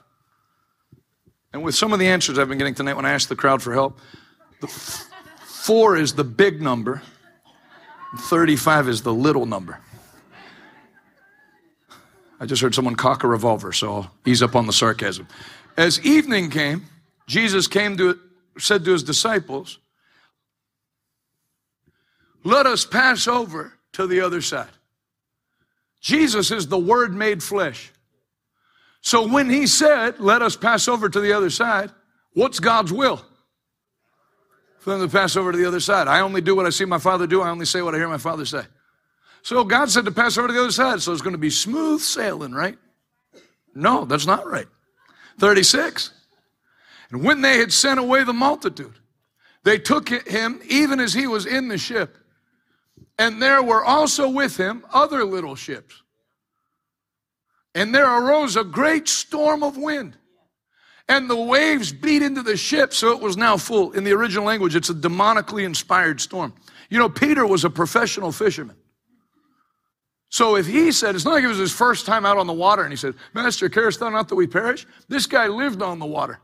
Might have helped his dad out on the water, but he, we know at least he ran his own professional fishing company. So it, was a storm that a seasoned fisherman said, I've never seen the storm, the sea this bad. We're going to die. If a professional captain tells you we're going to die, you're going to die. And there arose a great storm of wind, and the waves beat into the ship, so it was now full. 438. And Jesus was in the hinder part of the ship, asleep on a pillow. Oh, I thought he didn't have a pillow to lay his head on. You never heard of allegory? What you think? Jesus slept his whole life with his head cockeyed off the side of a bed? He said, I, I have no home of my own. He was asleep on what? And they awake him and say unto him, Master, carest thou not that we perish? Before we go on to the next verse, people miss the will of God because they have a go with the flow mentality. Well, we felt the Lord speak to us to go to the other side, but there was a storm, so we turned back. When the storm raises up, encourage yourself in the Lord and Don't do what they said. See, they're going to get rebuked, and I'm going to tell you why they got rebuked. Jesus, don't you care that we're going to die? That's what people do now. They know the will of God. They start to do the will of God. All hell breaks loose. And instead of speaking to the hell, God, why would you let this happen? I want you to say this with me from your belly. Whatever I bind on earth. You sound good. Now, that kind of voice, I feel like we can go take the country. One more time. Whatever I bind on earth God binds it in heaven. Whatever I permit on earth, God permits it in heaven. We don't, we don't use the term bind and loose anymore. That's 17th century legal language. But you could translate in modern language. Whatever you forbid on earth, I forbid it in heaven. Whatever you allow on earth, I'll allow it in heaven. Why is God allowing this? Why don't you instead flip it on you? See, that's what people, I think that's why things go over well in Texas. And I'm not trying to compliment you. I've never said anything fake in my life. And I'm not going to start tonight. But Texans are personal responsibility people. You have your own ranch, you got your own land, you don't want help from the cops, you got your own cop at your side. That's Texas. Texas is old school America. I feel like writing on Twitter. If you, you hear all these people, I wish the way I miss the way America was 30 years ago. Then move to Texas because it's like that here right now. You know, pe- people take responsibility for themselves. People have families. You know what's interesting? Like I'll, I'll tell you the difference between Texas and other places. So, like you go to the Fort Worth stock yards, right? You're allowed to open drink on the sidewalk, or at least they don't enforce it if you're not. And everybody's out drinking beer, but you don't see any fights during the day or anything, or anybody harassing women. You know why? Because the daddies are all there. And if you were getting out of line, some big guy with an Ariat shirt on would put his hand on your shoulder and tell you to take it easy. But then you go other places in the country where if they have open drinking, it's a free for all because people aren't personal responsibility people. It's almost like people are like police in the street on their own in Texas. And people don't get out of line. So I think this faith message, there's a reason it headquartered in Texas and Oklahoma because the unbelief message allows you to blame God for everything. But faith puts the finger on you. What are you allowing? What are you permitting? Well, God, why do you allow? God said, why are you allowing it? Now, keep a marker there and turn to Exodus chapter 14. Anybody getting anything out of this tonight? Yeah. Exodus 14.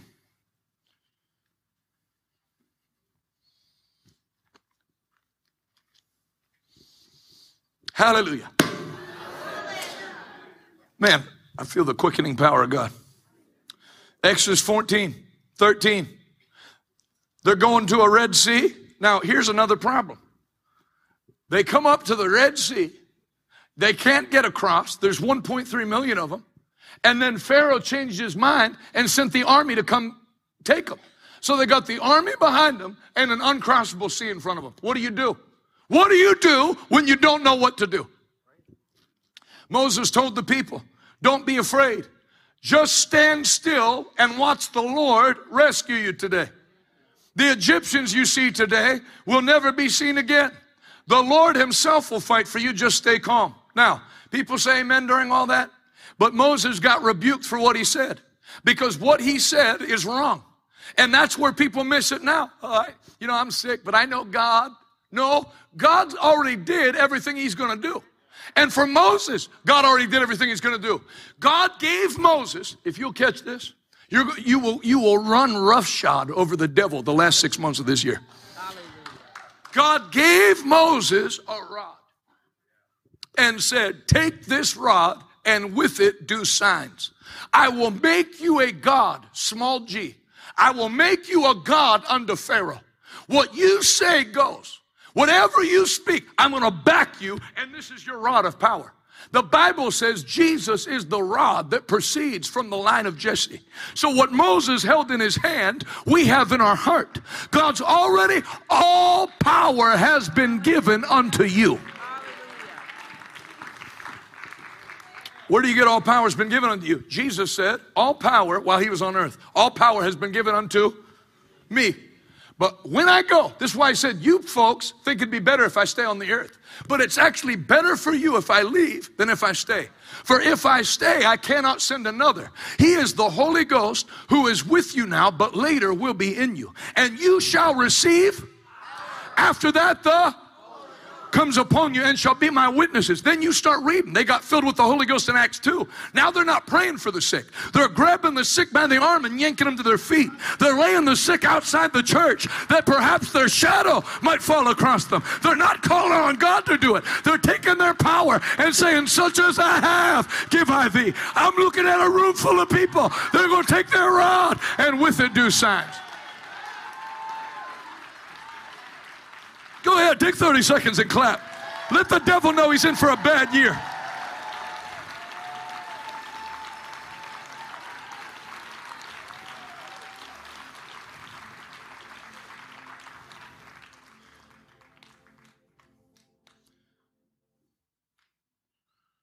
Sorry, I just have an Uber Eats order.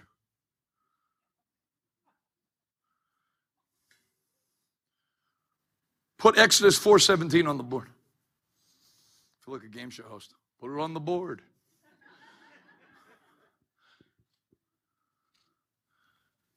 Read the first line.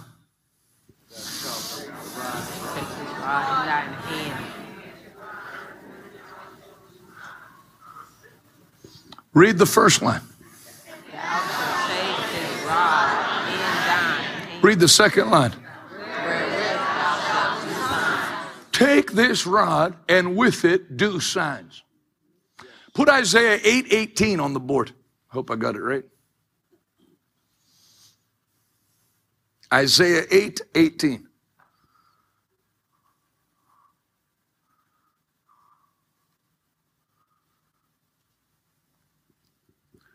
Go ahead and read it out loud, all at once. Behold,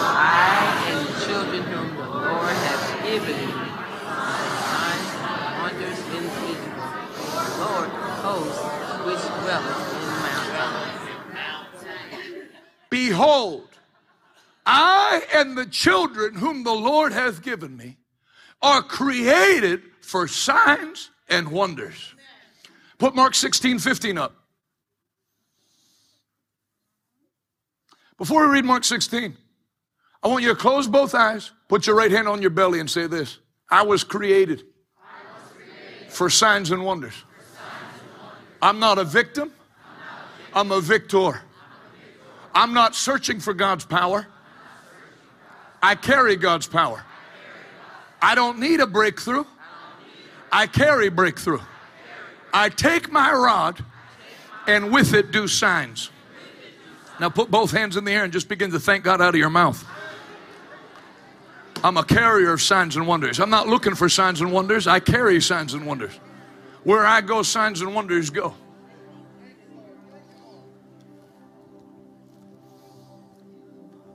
I and the children you've given me were created for signs and wonders. Why are you on the earth? Why did God create you among other things? For what? I mean, no, we all struggle. No, I'm created to put an end to people's struggles. Hallelujah. I'm created in God's image and in his likeness created me. God does not struggle. God did not create me to struggle. God didn't create marriage to suck the fun out of life. He created it as a further blessing. God didn't create children to be a burden. He said they're like men with an, a quiver full of arrows. The more you have, the better it is. They're a blessing to you as a parent. All this crap they've shoved down your throat on media and in public school, it's a lie from hell. I'm not here to be a burden. I don't need the government to take care of me. The government needs me to take care of it. I am an asset to my nation. I am a lifter of mankind, not by might, not by power, but by the Spirit of Almighty God. Say it out loud. I'm not a burden. I'm a blessing. Say, I don't carry burdens. I carry blessings. Say, where my feet go, blessing comes. When I come on the scene, the devil must leave the scene.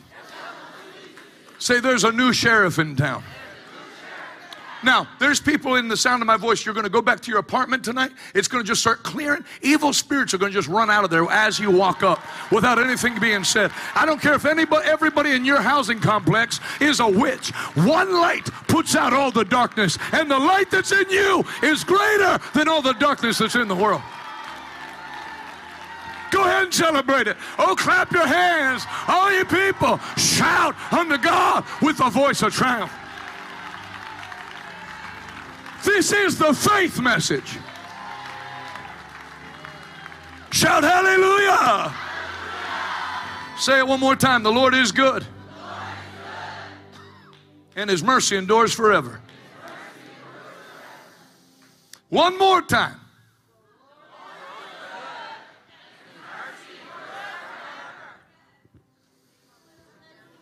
Whatever you came in here to get prayer for, I bet you you forgot what it is. I don't need prayer. Somebody should pray for the devil. I'm about to, I'm about to give him a hard six months. Can you say amen? Someone should pray. I don't need prayer about witchcraft. Someone should pray that, that, that God goes easy on the witch because me and her aren't going to inhabit the same place. How are you going to talk to me about generational curses and curses in my bloodline? Brother, I've got new blood in my veins. It's not cursed blood, it's the blood of the Most High God. I'm not an alcoholic. I have power to set alcoholics free. I'm not an addict. I'm not a recovering addict. I have power to knock addiction off. I'm not depressed. I have the mind of Christ. I'm not sick. By his stripes, I am healed. Hallelujah.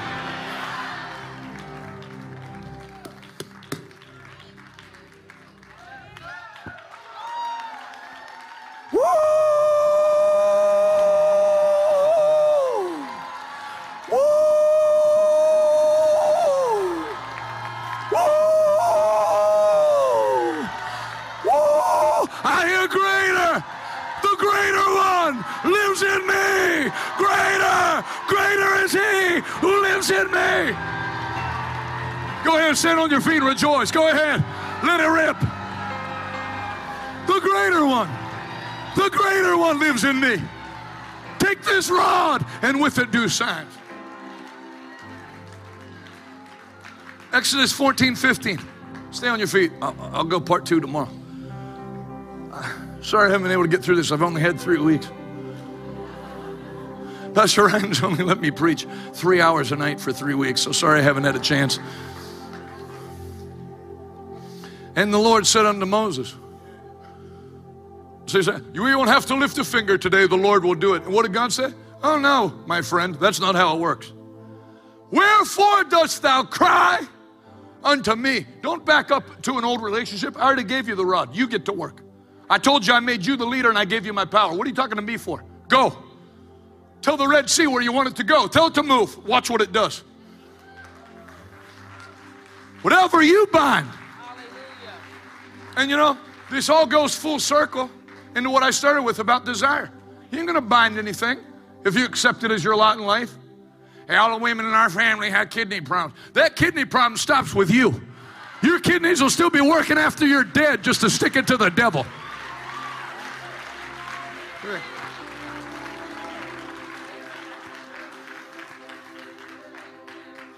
Hallelujah. Say out loud, I'm not like everybody else. I'm not going to live like everybody else. I'm a child of the Most High God. Bible says, delight yourself in the Lord and he'll give you the desires of your heart. Bible says that whether you like it or not.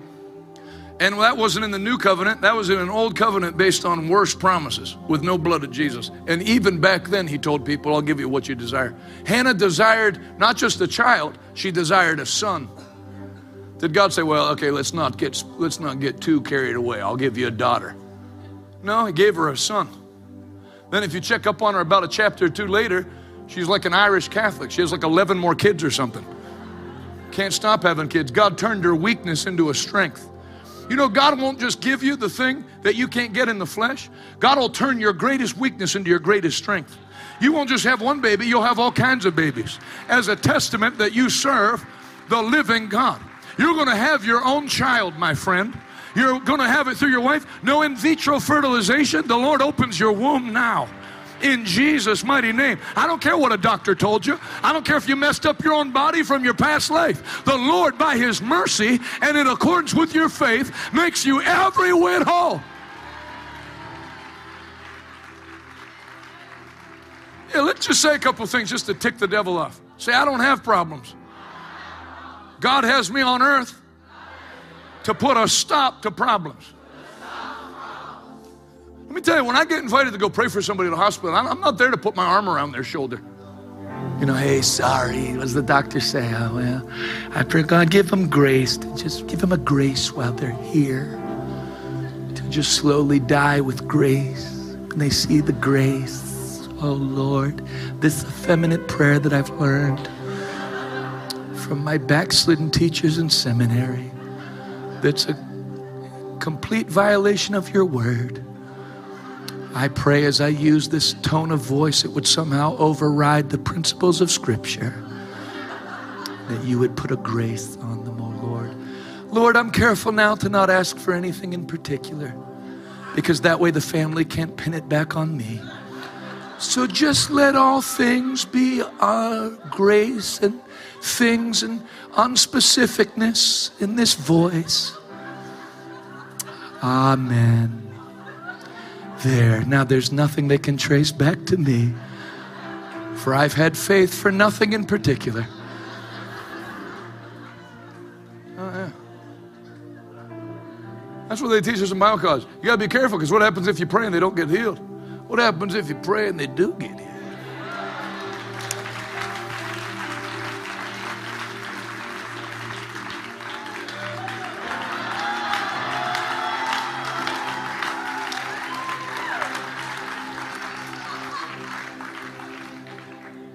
I was growing up, my dad's a Pentecostal preacher. I wasn't allowed to dance. Dancing's a sin, so I know like two things Junkyard Dog, Ric Flair.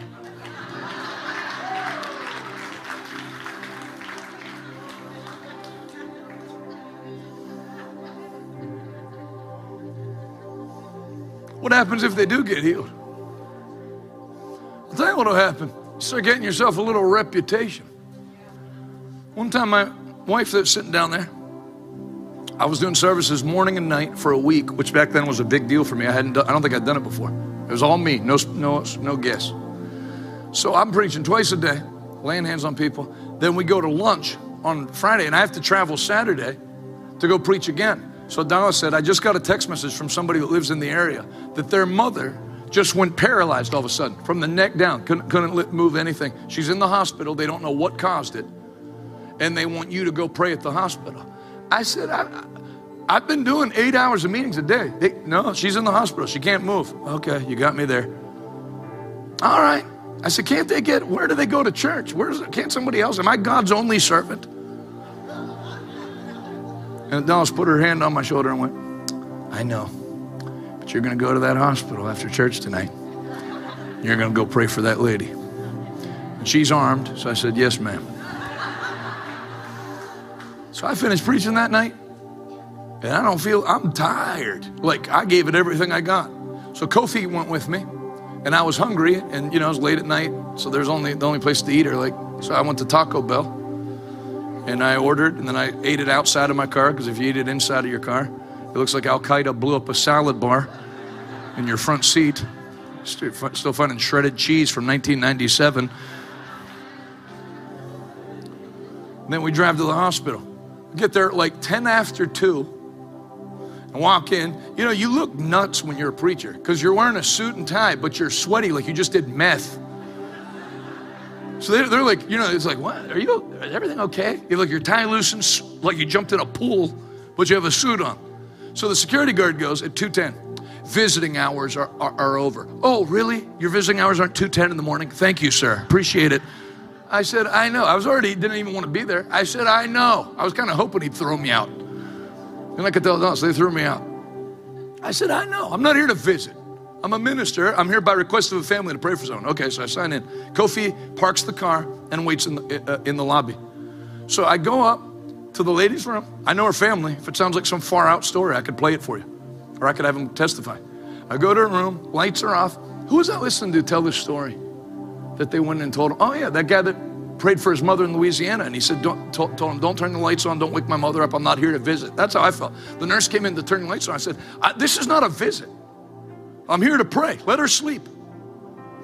Put my hands on her and start praying. The lady opens her eyes. You could tell she was freaked out because, you know, you think you're like the too much morphine or something.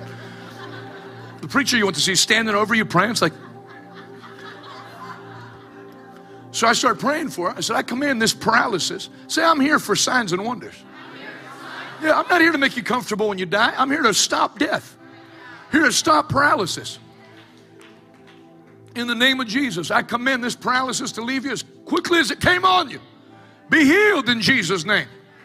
And when I said be healed in Jesus' name, without thinking, she lifted her hand to thank God. I said, Hey, look. I said, and then she looked, she looked at her own arm like, oh. I said, all right, I'm out of here. You got it. So I leave, right? By, by the way, her daughter sent me a picture of them fitting her staircase with a seat to go up it, with her walking up the stairs next to it because they had already ordered it, the Medicare or whatever ordered it. And she's going up the stairs by herself, got full movement back, and is still moving today. She goes to our church. So, Amen.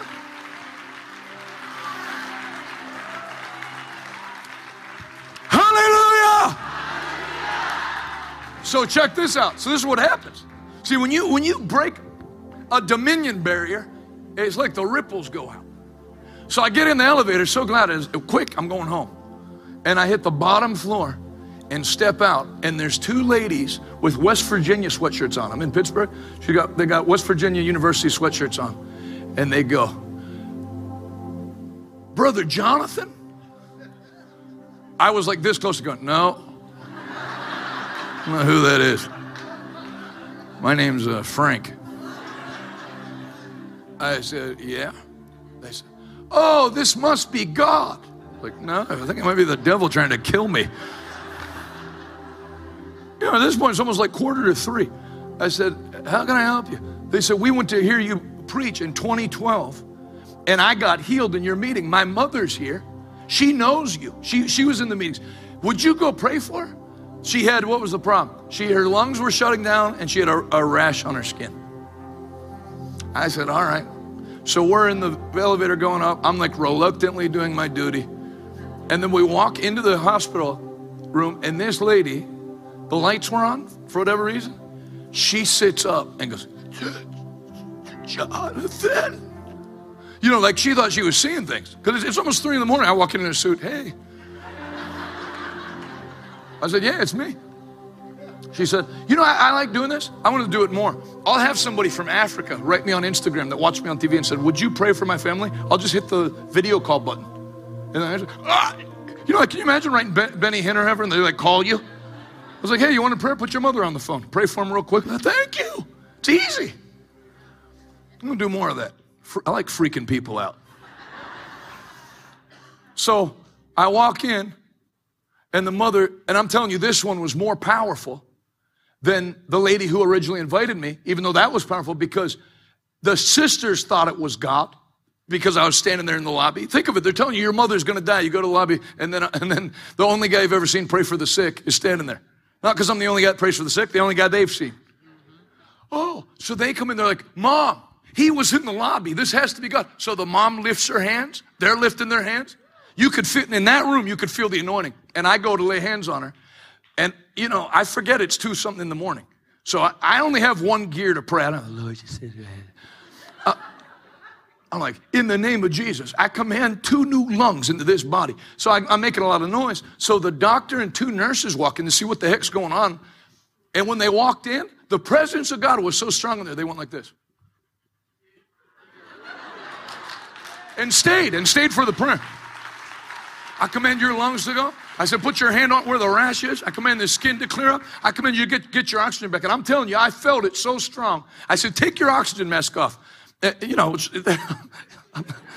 can't be giving orders at the hospital, but if you wear a suit, you can get away with a lot. Or a fluorescent vest with a clipboard. You can do whatever you want. I said, now, talk to me. Talk to me normal without having to take breath. Jonathan. I said, there, take a deep breath. had her do it again until she's talking. Then she's crying. The daughters are crying. The doctors said, That's awesome. Thank you. I said, You're welcome. And I got out of there. Kofi had been waiting for me forever. He said, What, what took so long? I told him what happened. And he told me. He said, The day is going to come where you go to pray for somebody at the hospital and word's going to get out and people are going to start coming out of their rooms for prayer. Now, I've seen that overseas. Pastor Adeboye, by surprise, he can't announce it ahead of time, but he went to a hospital in Nigeria to go pray. And everybody came out of their rooms, like hundreds of them, waiting for prayer, holding their little uh, IV sacks and all that. And he prayed for the whole hospital. You watch what's going to happen before Jesus comes back. I'm telling, and you're not going to hear about it happening. God has you in these meetings because you're going to get an impartation and be a part of it happening in Jesus' mighty name. The fire, you know, the fire is coming on you right now. I said the fire is coming on you right now. Tonight you receive an impartation of the gift of faith. You're going to come out of here and take the rod and with it do signs. You're not here to suffer. You're here to alleviate suffering in people's lives by the power of God. Whatever you bind on earth shall be bound in heaven. Whatever you loose on earth, don't cry out to me. Tell the water to part. Don't cry out to me. Stretch forth your rod and with it do signs. Stop talking to God about the problem. Start talking to the problem in the name of Jesus. Curse cancer in the name of Jesus. Curse strife in the name of Jesus. Everything that has a name has to bow at the mention of that name.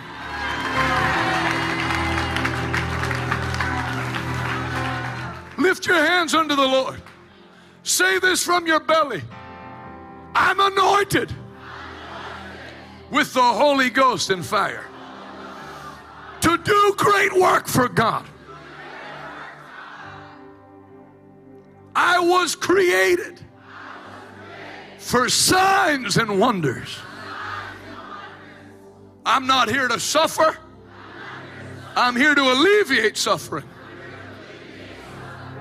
Put your hands down, look up at me. In case you know the word a little bit, and then the scripture came out. Yeah, but the Bible says we're to suffer. The suffering the Bible talks about that you're supposed to suffer is your persecution for the advancement of the gospel. 400 death threats that I got in three days when we announced we're going to have a Easter service of 1,100 people in April of 2020. People were calling from all over the world to announce they're going to kill me as if we take appointments. I remember the lady that answers the phone in our ministry. She said, People are calling saying they're going to kill you. We've had like hundreds of calls. What do you want me to tell them? I said, Just, just schedule them. Tell, tell them I have a 4 p.m. at 4 open. Be call to kill. People that actually call you, unfortunately, the people that actually kill you, unfortunately, don't call ahead of time. So anybody that calls you or threatens you, you know they're full of crap. Nobody sends a Facebook warning. I'm going to kill you. No, you're not. You can't even get out of your chair, covered in Cheeto crumbs. Hallelujah. Ain't gonna kill me. Can't kill me. Too handsome to be killed. Hallelujah. Praise God. No, no, no. It's not time to die. It's time to kick the devil around. Amen. Yeah. So there is suffering for the, the tests and trials of, of being named a follower of Christ, taking up your cross and following Jesus, but not cancer. Put, put James 5.13 up. Just stand up with me a little longer. I won't keep you on your feet all night. I'm going to pray for you. If you stay on your feet, it'll remind me to shut up for the night. James 5.13. James cinco. Is any among you afflicted? Put, um, and I've asked for it in the King James. Do this one in the NLT. Are any among you suffering? You should pray. So notice there's going to be two separate sets of instruction for suffering and sickness. Are you suffering? Are people calling telling you they're going to kill you if you don't shut your church down? Then you should pray. Not ask for prayer, you pray. That's why on Friday at Ridglea Theater in Fort Worth, you're doing people a disservice if all you do is pray for them. Teach people to pray themselves. Because the truth is, I can't go to the gym for you. And unfortunately, you can't go to the gym for me. And I can pray for you to an extent, but there's some things you'll never get till you learn to do your own praying. Amen? Are any among you suffering hardships? You should pray. Are any among you happy? You should sing praises. Scripturally, if you're not a happy person, you're disqualified from music ministry, which is why this church has a good one. And a lot of churches have bad ones. 14. Are any of you sick? Okay. So every time you bring up healing, People that don't know the word and don't believe in healing say, yeah, but the Bible says we are to suffer. Suffering in the Bible is not sickness. That's why there's two different instructions. Are any among you suffering? You can't ask in Jesus' name. No one will ever cause you a problem for being a Christian again. And you can't do that. You have to pray and withstand it and go forward. But are any among you sick? Oh, that's different. Because Jesus didn't take your persecution on the cross, but he did carry away all your sickness, all your disease in his own body, and by his stripes you're healed. Now, if anybody in this room is still sick at this point in the preaching, I'd be surprised. It would be very difficult to remain sick sitting under a word like this because he sent his word and it healed them. And I'm not ashamed of the gospel of Jesus Christ, for it, the gospel, is the power of God at work. In fact, lift your hands where you're at right now. Whatever remains to be done in your body, in the realm of sickness and disease, I command it to be done right now. I loose miracles for your body right now. I command all weakness to go right now. Any damage that's been done to your body by stroke, to your central nervous system, the onset, early onset dementia, ALS, anything that attacks the central nervous system, I command it to be healed now in the mighty name of Jesus Christ. In the name of Jesus. Everybody here that's 70 and older, every lie you've been fed, I reverse it now by the word of God. That doesn't say as you get older, you get weaker. It says, as your days are, so shall your strength be. James 5:14. You can put your hands down and look up. Are any among you sick? You should just ask God what his will is. You should call for the elders of the church to come and pray over you, anointing you with oil in the name of the Lord. And their prayer offered in faith shall save the sick, will heal the sick, and the Lord will make you well. And if you've committed any sins, you'll be forgiven. Sin and sickness is always mentioned hand in hand. They're the Siamese twins of the devil. And healing and forgiveness of sin always go hand in hand. They're the Siamese twins of the gospel.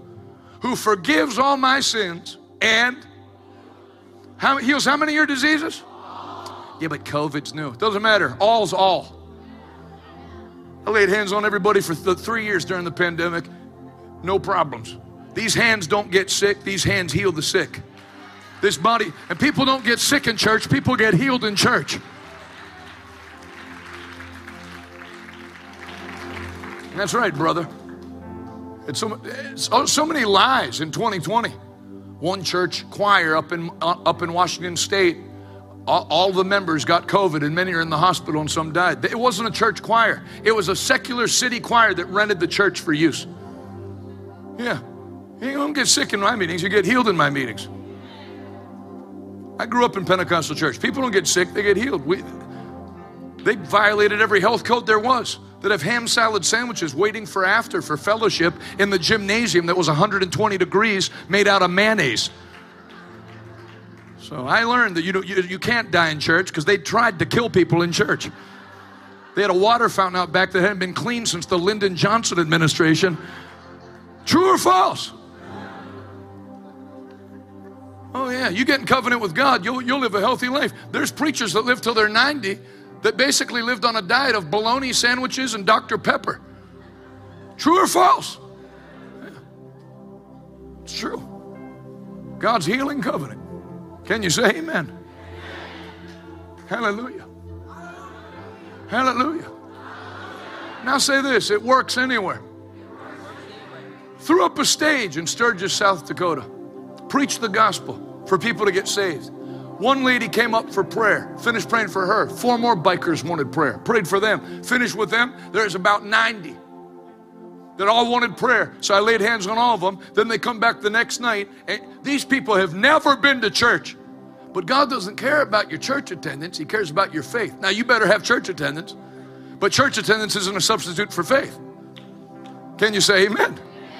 You can go to church for 35 years and never get anything, and somebody can get somebody can get saved and in one hour get their faith turned on and get more than somebody in 35 years got. Play my favorite lady from Sturgis. Check it. Then I'm going to pray for you. I came last night and I felt so good. And then today I haven't eaten, like I can't eat. Four years of this pain and throwing up, mm, throwing up, and and I'm skinny, you know, uh, but I ate two meals today. I've had some juice. I've had a whole bunch of stuff. Everybody's like, Are you okay? Why are you eating? This is for real. Like, I don't know. I don't know. Like, I came to Sturgis to hang out, buy bike parts. Then I found Jesus, and it's a whole different thing here, right? God is way bigger than anything, and I know for a fact today, in my heart, we got lots of medical doctors, but there's only one big physician. Only one. Only one. And he's the only one that can do it. And he, I don't got it anymore. Like, I don't know where it went. I've eaten today. I I ate part of my boyfriend's burger. I don't, there's no other explanation. There's really just not. Yes, I just believed it. And it happened. Like, you, I've never felt like this in my life. Never. Now you're healed. I'm telling you, I'm healed.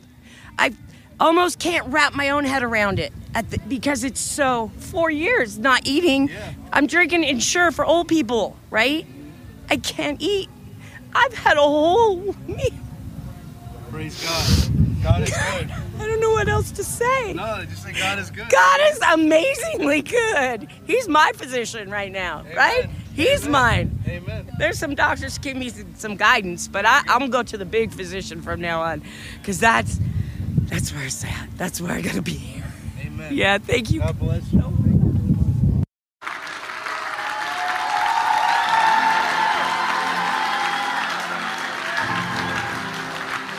Faith in God.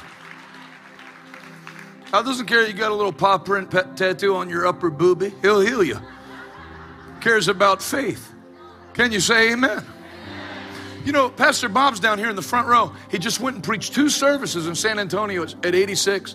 He was supposed to be gone four years ago. You know, every time I talk to him on the phone, you know what he'd say? I'm getting stronger all the time. I'm getting stronger all the time. I'm getting stronger all the time. Now he's back moving around, preached two Sunday services. He's getting stronger all the time because you believe it in your heart and confess it with your mouth. And if you believe it in your heart and confess it with your mouth, the Lord will count it as righteousness unto you, and the strong right arm of the Lord will be revealed. Say out loud, I'm getting stronger all the time. Say, I'm getting richer all the time. I'm getting happier all the time. Whoa! Whoa!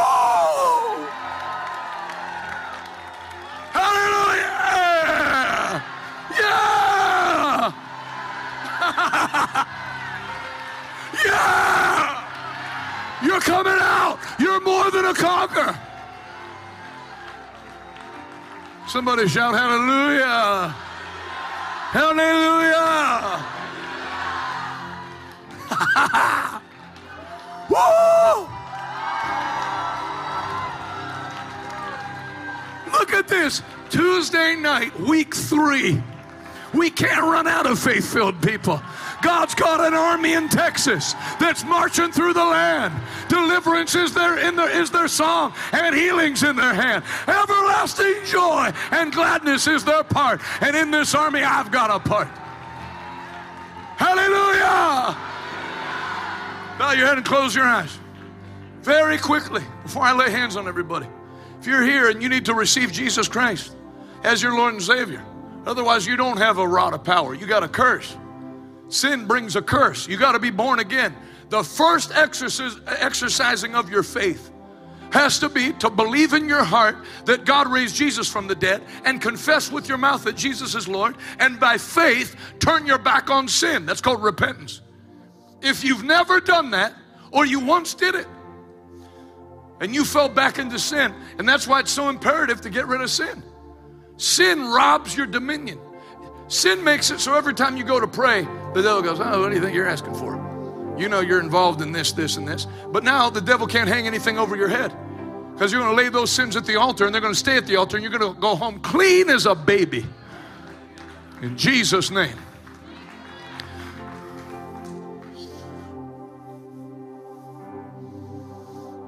If you're here and you need to do that, I want you to put your hand up high right now and wave it at me, and we're going to pray together. I see your hand, my friends. Boy, do I love you guys. But not even a tenth as much as God loves you. All right, everybody lifted your hand. Come and join me at the front right now. We're going to pray. In Jesus' name. Come right now.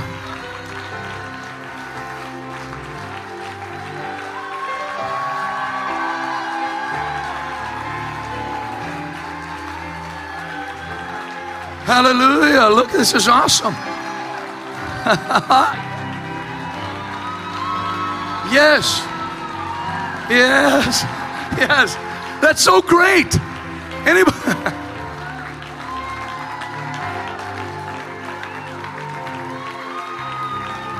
yes.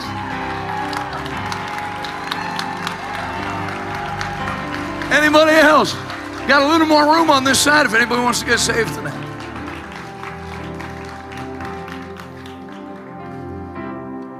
You know, I don't know what vein we hit in the spirit that broke all these people from the same area into the church and then getting saved. But it, if if Pastor Ryan would have won, Amen.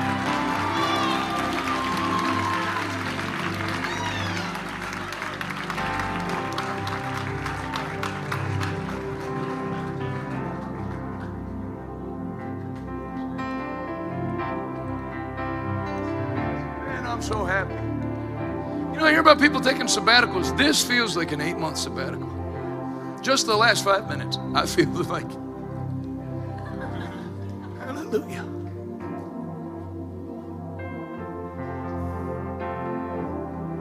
Go ahead, that song she's playing, you're in the spirit, my friend. Everybody just lift your hands and sing it.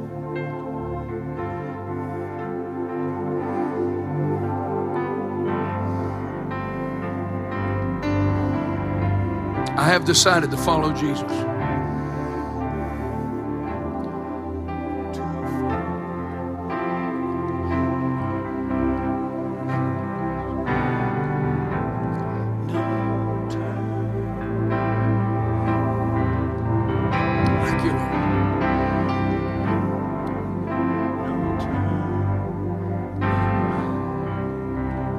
Every hand lifted at the altar. I'm going to lead you in a prayer.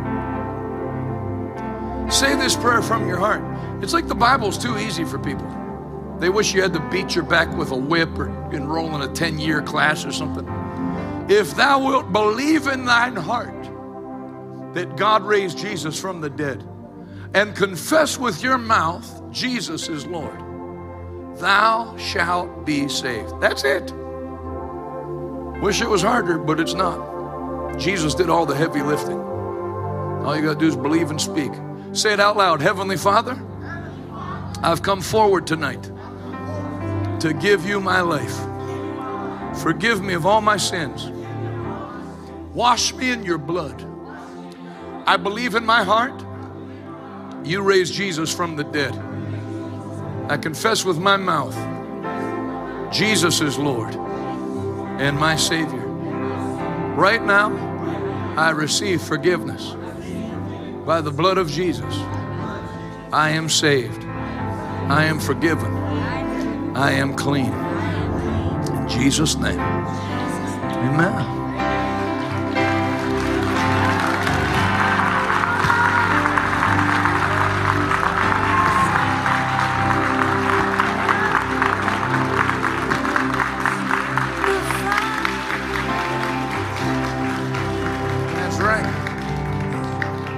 Every witch in Texas wants to put a curse on you, they'd all go back and hit them and kill them. You can't curse what God's blessed. Amen. Lift your hands. I'm going to bless you because I like you. I mean, I, I would anyway, but I really want to bless you. I bless you in the name of Jesus.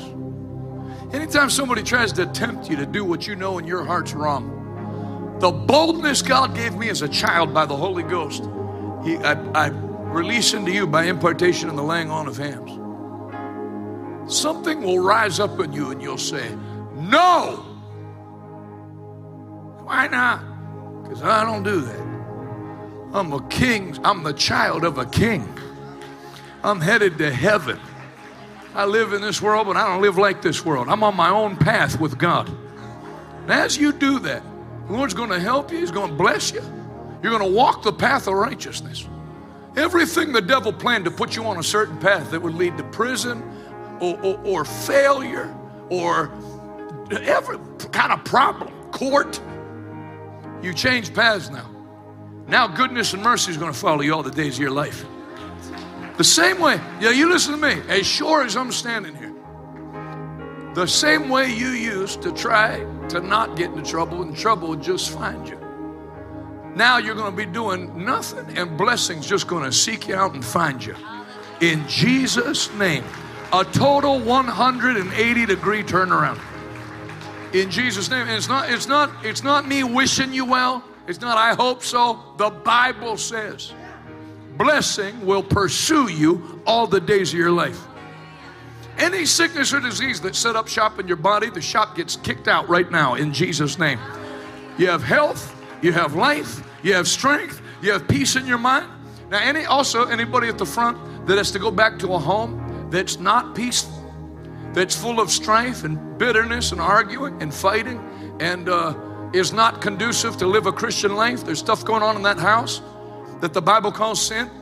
The power that God puts into you will not be overridden by the powers that are in that house. It'll override the powers that are in that house. It's going to start to drive out darkness.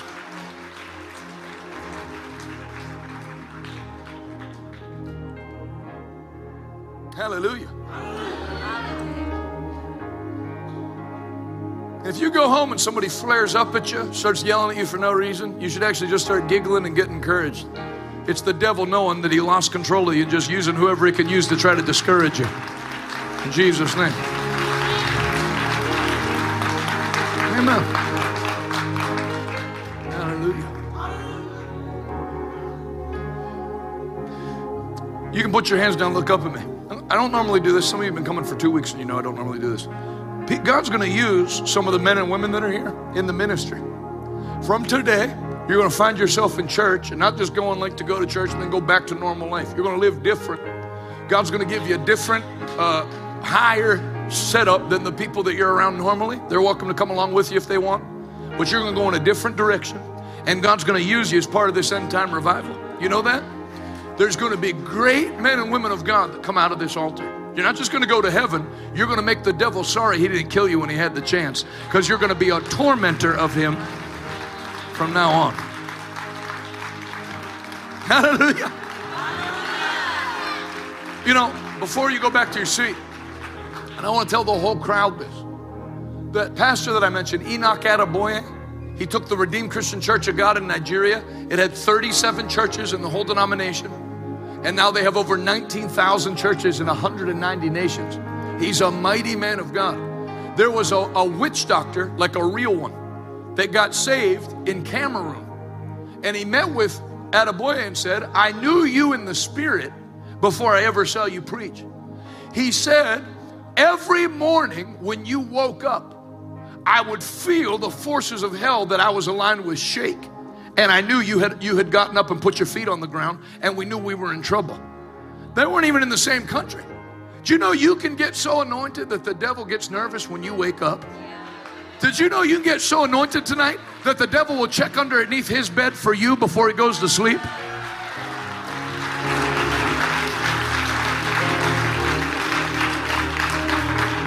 I knew you in the spirit. I knew when you'd wake up, we knew we were in trouble. I'd hear the demon say, Oh, shoot, he's up. That's how it's going to be for you. Amen? Amen? Lift your hands. Be blessed in Jesus' name. Be blessed in Jesus' name. I bless you in the name of Jesus. I bless everything that pertains to you in the name of Jesus. I loose the direction of the Holy Spirit that you'll hear God's voice saying, This is the way, walk you there, and you'll walk a different path. Things won't be the same for you. This year is not going to go the same as other years. No more cycles of rising and falling from glory to glory, victory to victory, and strength to strength. Do me a favor, sir. Put one hand across your heart and lungs and put the other hand on your lower belly. The Lord's going to give you a brand new heart, brand new lungs, and brand new lower organs. In Jesus' name, be healed.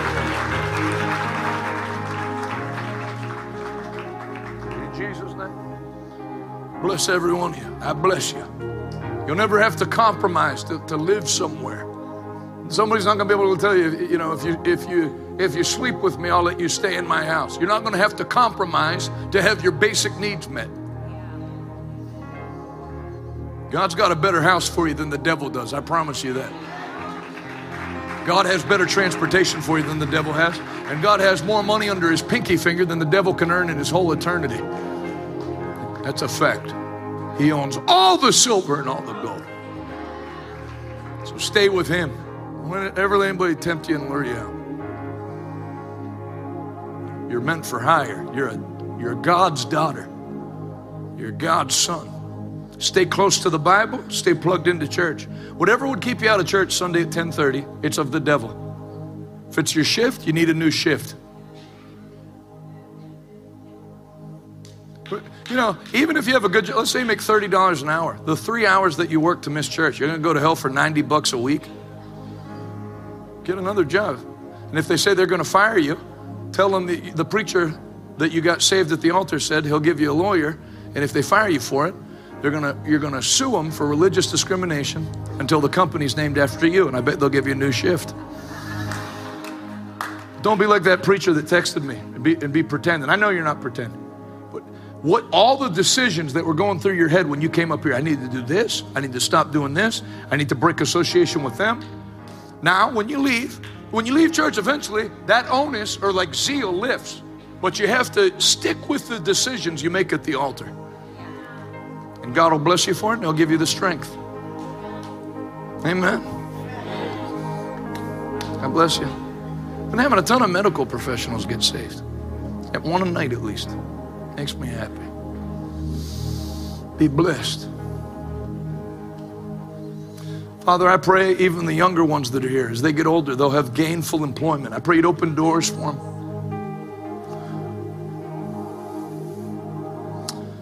You can put your hands down, look up at me. Just because there's so many younger people here, and I'm not, I'm not trying to waste your time, but let me, let me help you out. People are terrible at their jobs. Ever since, and people think I'm joking, but ever since they legalized marijuana, did you notice that that coincides perfectly with we had to shut down? I know it says we're open till 8, but we have to shut down at 6 because the guy didn't show up at 4. It's all weed. So pe- people are like unable to perform basic functions because of drugs, prescription drugs, and now legal drugs. If you, I'm not saying it's some legalist, I'm telling you something that's going to make you money. Get rid of weed, get rid of alcohol. Stay in your right, sober mind. And when everybody else isn't showing up for work, all you have to do to get promoted to the highest in the company now is just show up and pee clean pee if they do drug tests. That's it. And if you do that, other people will fail their drug test and not show up, and you're just going to keep rising higher. And then get a good job. You know, even there's people that'll teach you. If you show up to paint houses, they'll show you how. Then you're not making $11 an hour, $15 an hour. You're making like $35 an hour. You can start living. So set high, go high. God has a high thing for you, and He'll show each of you what it is. But start making money legally. You know, get the taxes in. Delay having children till after marriage. Work a job that pays money. That gets anybody out of poverty.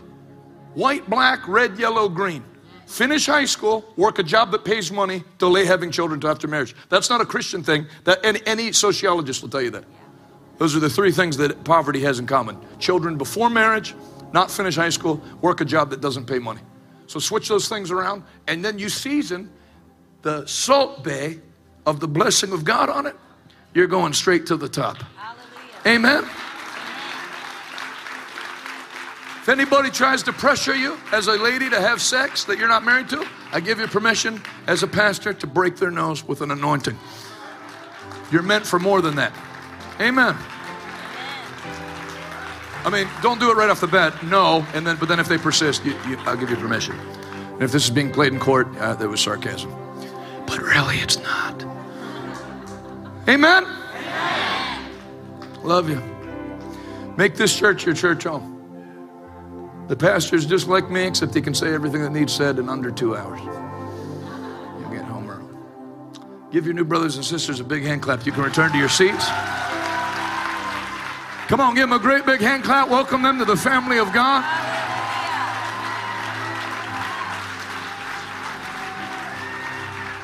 Give Jesus a great big hand clap.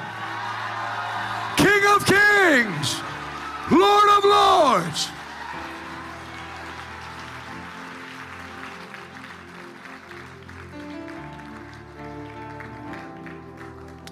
I do know that all black people don't know each other and all black people aren't related. But I feel like there's a lot of friends in this section that have been bringing each other, talking to other people. We have two more nights at this church. I'd love to meet all your friends that I haven't met yet. We got Wednesday night Thursday night left here before we go to Ridglea. Please bring, wouldn't it be great if this whole back section and that back section was packed with your friends and they're all going to church together? You're going to do it. So tell them I said hello and I'll see them soon. Hallelujah. All right, be seated, everybody. I'm going to receive a quick offering. And then, because then I'm going to lay hands on you, and then we, you know, then that's it. Ephesians 6. You don't have to give to get prayer, but there are people that came to give, and I'm going to give you the chance to do that.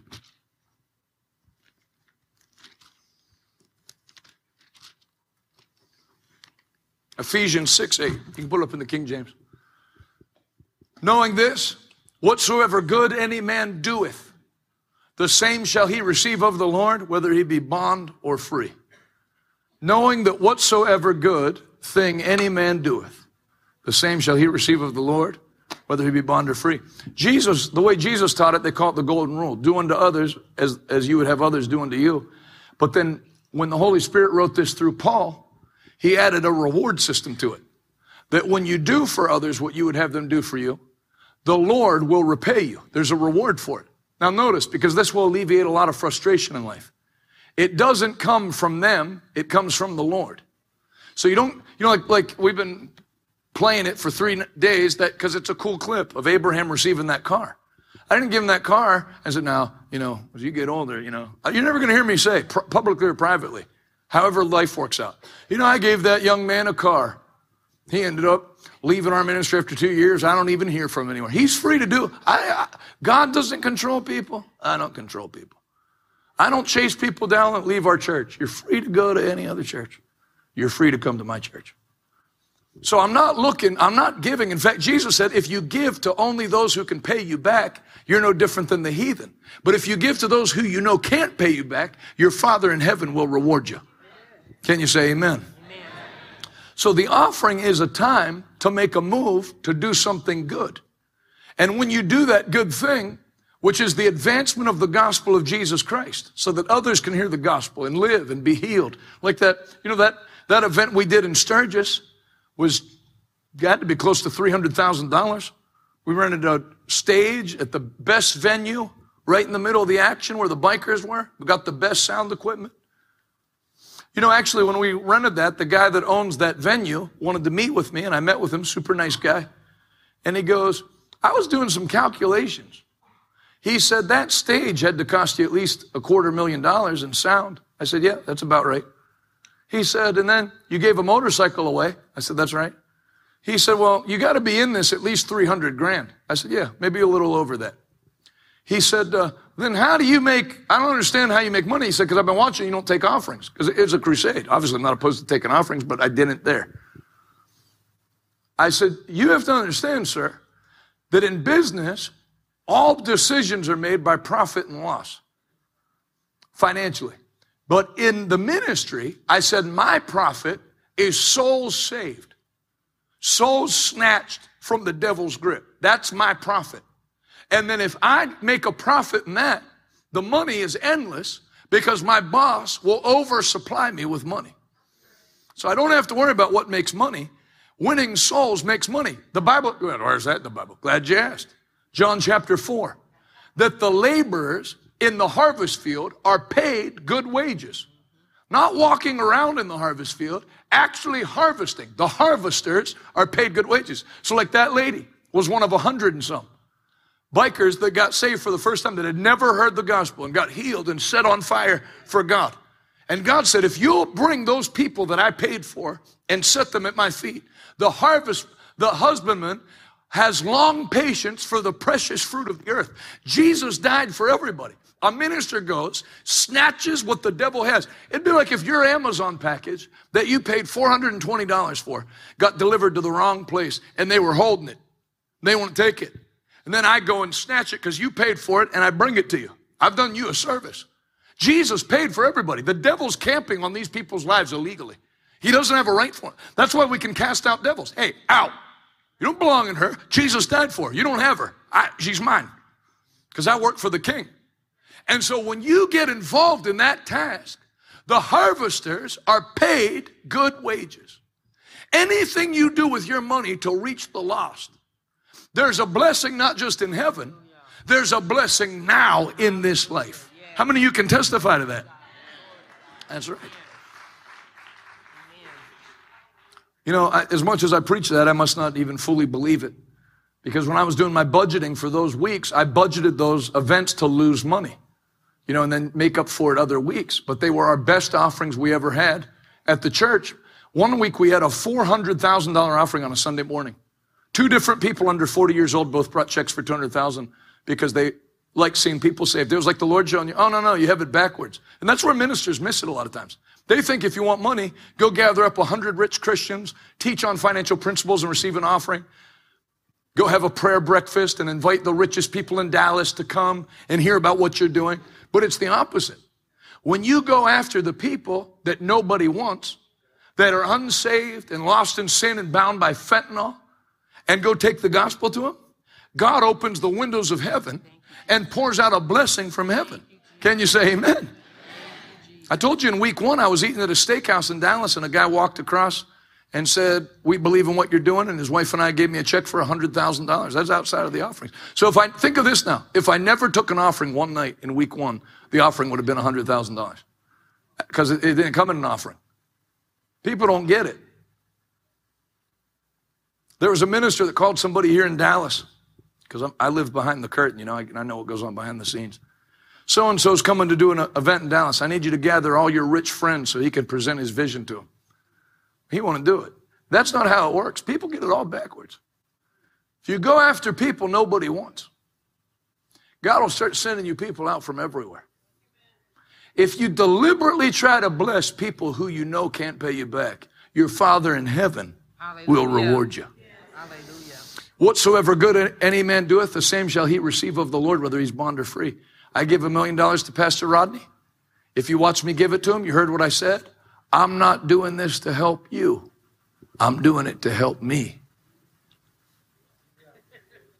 Because that million ain't turning into 20 million no matter how tight, tight I squeeze it. And I don't need a million. For what I'm doing, I need minimum hundreds of millions. So you have to do what Anna and Elsa exhorted us to do in Frozen let it go. That Disney song makes a great offering song. Let it go, let it go. Don't hold it back anymore. Then when people say, oh, all those preachers want is your money, I don't care what the world may say. Let the storm roll down. The anti prosperity people never bothered me anyway. Can you tell I have a 10 year old daughter? Starting to bleed into my sermons. Six weeks after we gave that to Pastor Rodney, lady flew up on a Thursday afternoon, dropped the check off to Adalis for a million dollars and left. What you make happen for others, God makes happen for you. So I want you to give with that in mind. You're not kissing money goodbye. It's not, well, I'd like to use this for something, but I believe in the Bible and the cause I like Jonathan. I like what he's doing. So all have less so that they can do. try, try to have less. Try to have less by putting God's work first and see if you ever do. Seek ye first the advancement of the kingdom of God and his righteousness. And when you do, all the other things that you'd be out trying to get, I'll just drop them in your lap. Can you say amen? You should have seen the plane. You should have seen the plane I flew down here on. I, you know, we, we pulled on the tarmac, and even Adalis, who's not easily impressed anymore, I saw the two like normal sized planes we take. Somehow we got an upgrade or something. And that we were on an enormous plane, like a Drake plane. Okay. Told Adalis, we changed levels. I was like sitting in a living room on the way down. It's the Lord. People say, Don't you feel bad about that? No, I feel good about it. say this out loud what, we, what you make happen for others, God makes happen for you. I want to tell you one more thing and then I'll receive the offering. And I'm not putting our business on the street, but I did it publicly the first time. When I was here in 2020, when we hadn't started the church yet, or it might have been 2021, the Lord spoke to me to put him on salary. Now at that time, and I'm, I think we did, I think we started at like 70,000 a year. I made him pastor emeritus. That hurt. I didn't have that in the budget. But the Lord said, put him on salary, honor him. Okay. So I did. So, you know, we do that, and then magically a $5.7 million building's given to us. Then 24.8 acres of land. You know, one of the blessings I was thinking of today in giving that's like a hidden blessing of giving? So, like, I didn't do this for this reason, but I give him that yearly salary, right? For nothing. His job's to just breathe.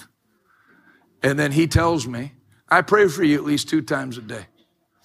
What price tag can you put on having an 86 year old man of God lift his hands in his house and say, Father, bless Jonathan wherever he is right now? Keep your hand of protection upon him. And then we played the video ad nauseum, but when we gave that Mercedes to uh, Pastor Abraham on staff, you know what he told me on the flight down?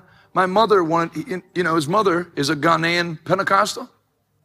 Yeah. When West Africans say they pray, they mean the kind of prayer that moves the paintings on the wall. He said, My mother wants to, me to tell you thank you for giving me that car and that she's she'll pray for you every day for the rest of your life. So now I got him praying for me in Texas. I have a lady in West Africa praying.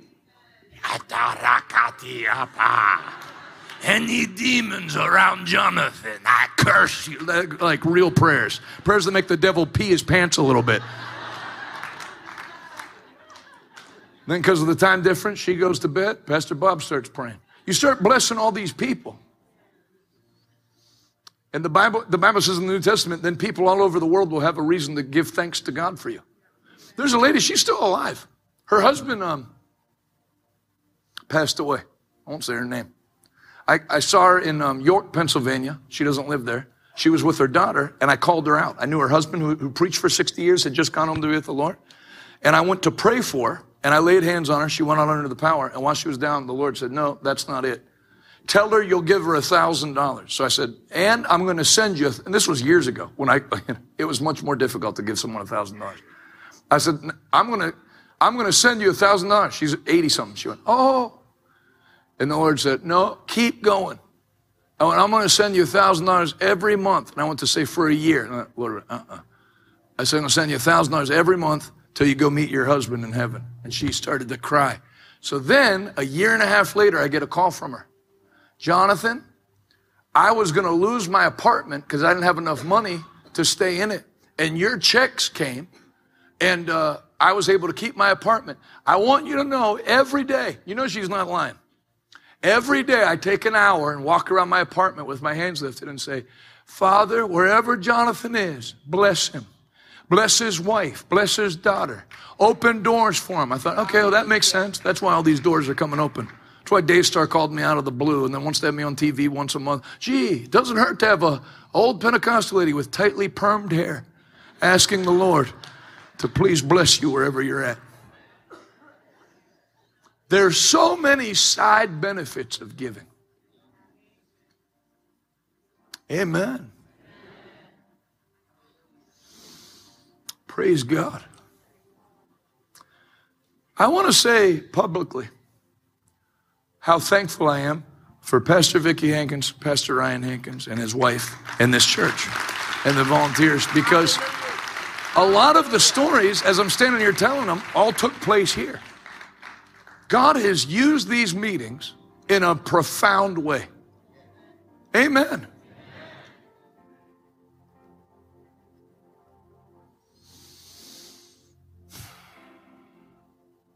I'm very, very, very, very thankful for too many things to name in one night. I'm thankful for Jesus. I'm thankful for God. I'm thankful for His Word. Thankful that He called me to have the high honor to preach His Word to my generation. The highest privilege God can give a man is to work for Him. And I thank you, Lord. I don't take it for granted. I've given it my all. I'll give it more from here. I thank God for this church. I thank God for Sister Vicki Hankins. I thank God for her husband, who's in glory, Pastor Mike Hankins, and the legacy of faith. Everything I taught, I guarantee her husband was in heaven shaking his fist, going, Keep, say it stronger. Keep preaching. That's what he told me the first year I was here. Stay on that. Hit it harder. I think, man, I hit it pretty hard. Three families left. You want me to go harder? Oh, yeah. I'm thankful for his son. I watched Pastor Ryan flip a switch when his father passed. Like he went, click. Next, next, it was like he just went into a phone booth, came out in a suit and tie, and became a senior pastor. Like this. And hit it hard. Still hitting it hard. Great man of God. Praise God.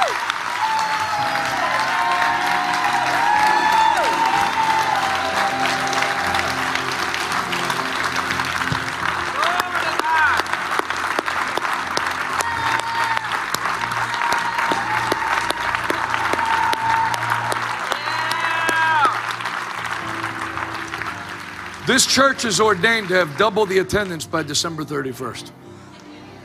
It'll grow through the summer, it'll grow through the fall, it'll grow through Christmas. Double attendance, double income. And we got we got the confirmation because it was triple income with one offering. They didn't even take a Wednesday offering, and the the offering in week one was triple, was the three weeks before combined plus. So that's a sign because I said double income, double attendance, and it's already filling up with local people. First week we had a bunch of driving crowd. This is all local people, and it's roughly the same crowd. So that'll tell you something. Then it's going to keep going after I leave. That's a fact. If that doesn't take place, you can write me and tell me I'm a false prophet, and I'll write you back and tell you I'm not even a true prophet. I'm an evangelist. It says so right on my website, but it, it's going to happen just the same. How many of you believe that with me? You know, one of the things I've enjoyed in this meeting is some of the jokes I make that are over the line. Pastor Bob laughs in the front row and shakes his head no. And I know he's not doing it in disapproval of me. He's doing it in disapproval of himself for laughing at the joke. You can't believe it.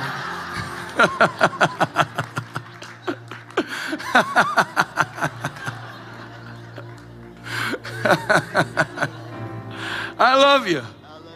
Great job on Sunday. Amen. Hey, this is Jonathan Shuttlesworth. I want to thank you for listening to my podcast, or if you're listening to my wife's, thank you on her behalf. If you want to be more than just a casual listener and stand with us as we take the message of the gospel of Jesus Christ to our generation, go to revivaltoday.com and click Give Now and be a part of the 1,000 monthly partners that we're believing for. I have a special gift that I'll send to you today, and I'll say thank you in advance. Until next time, thanks for listening. See you later.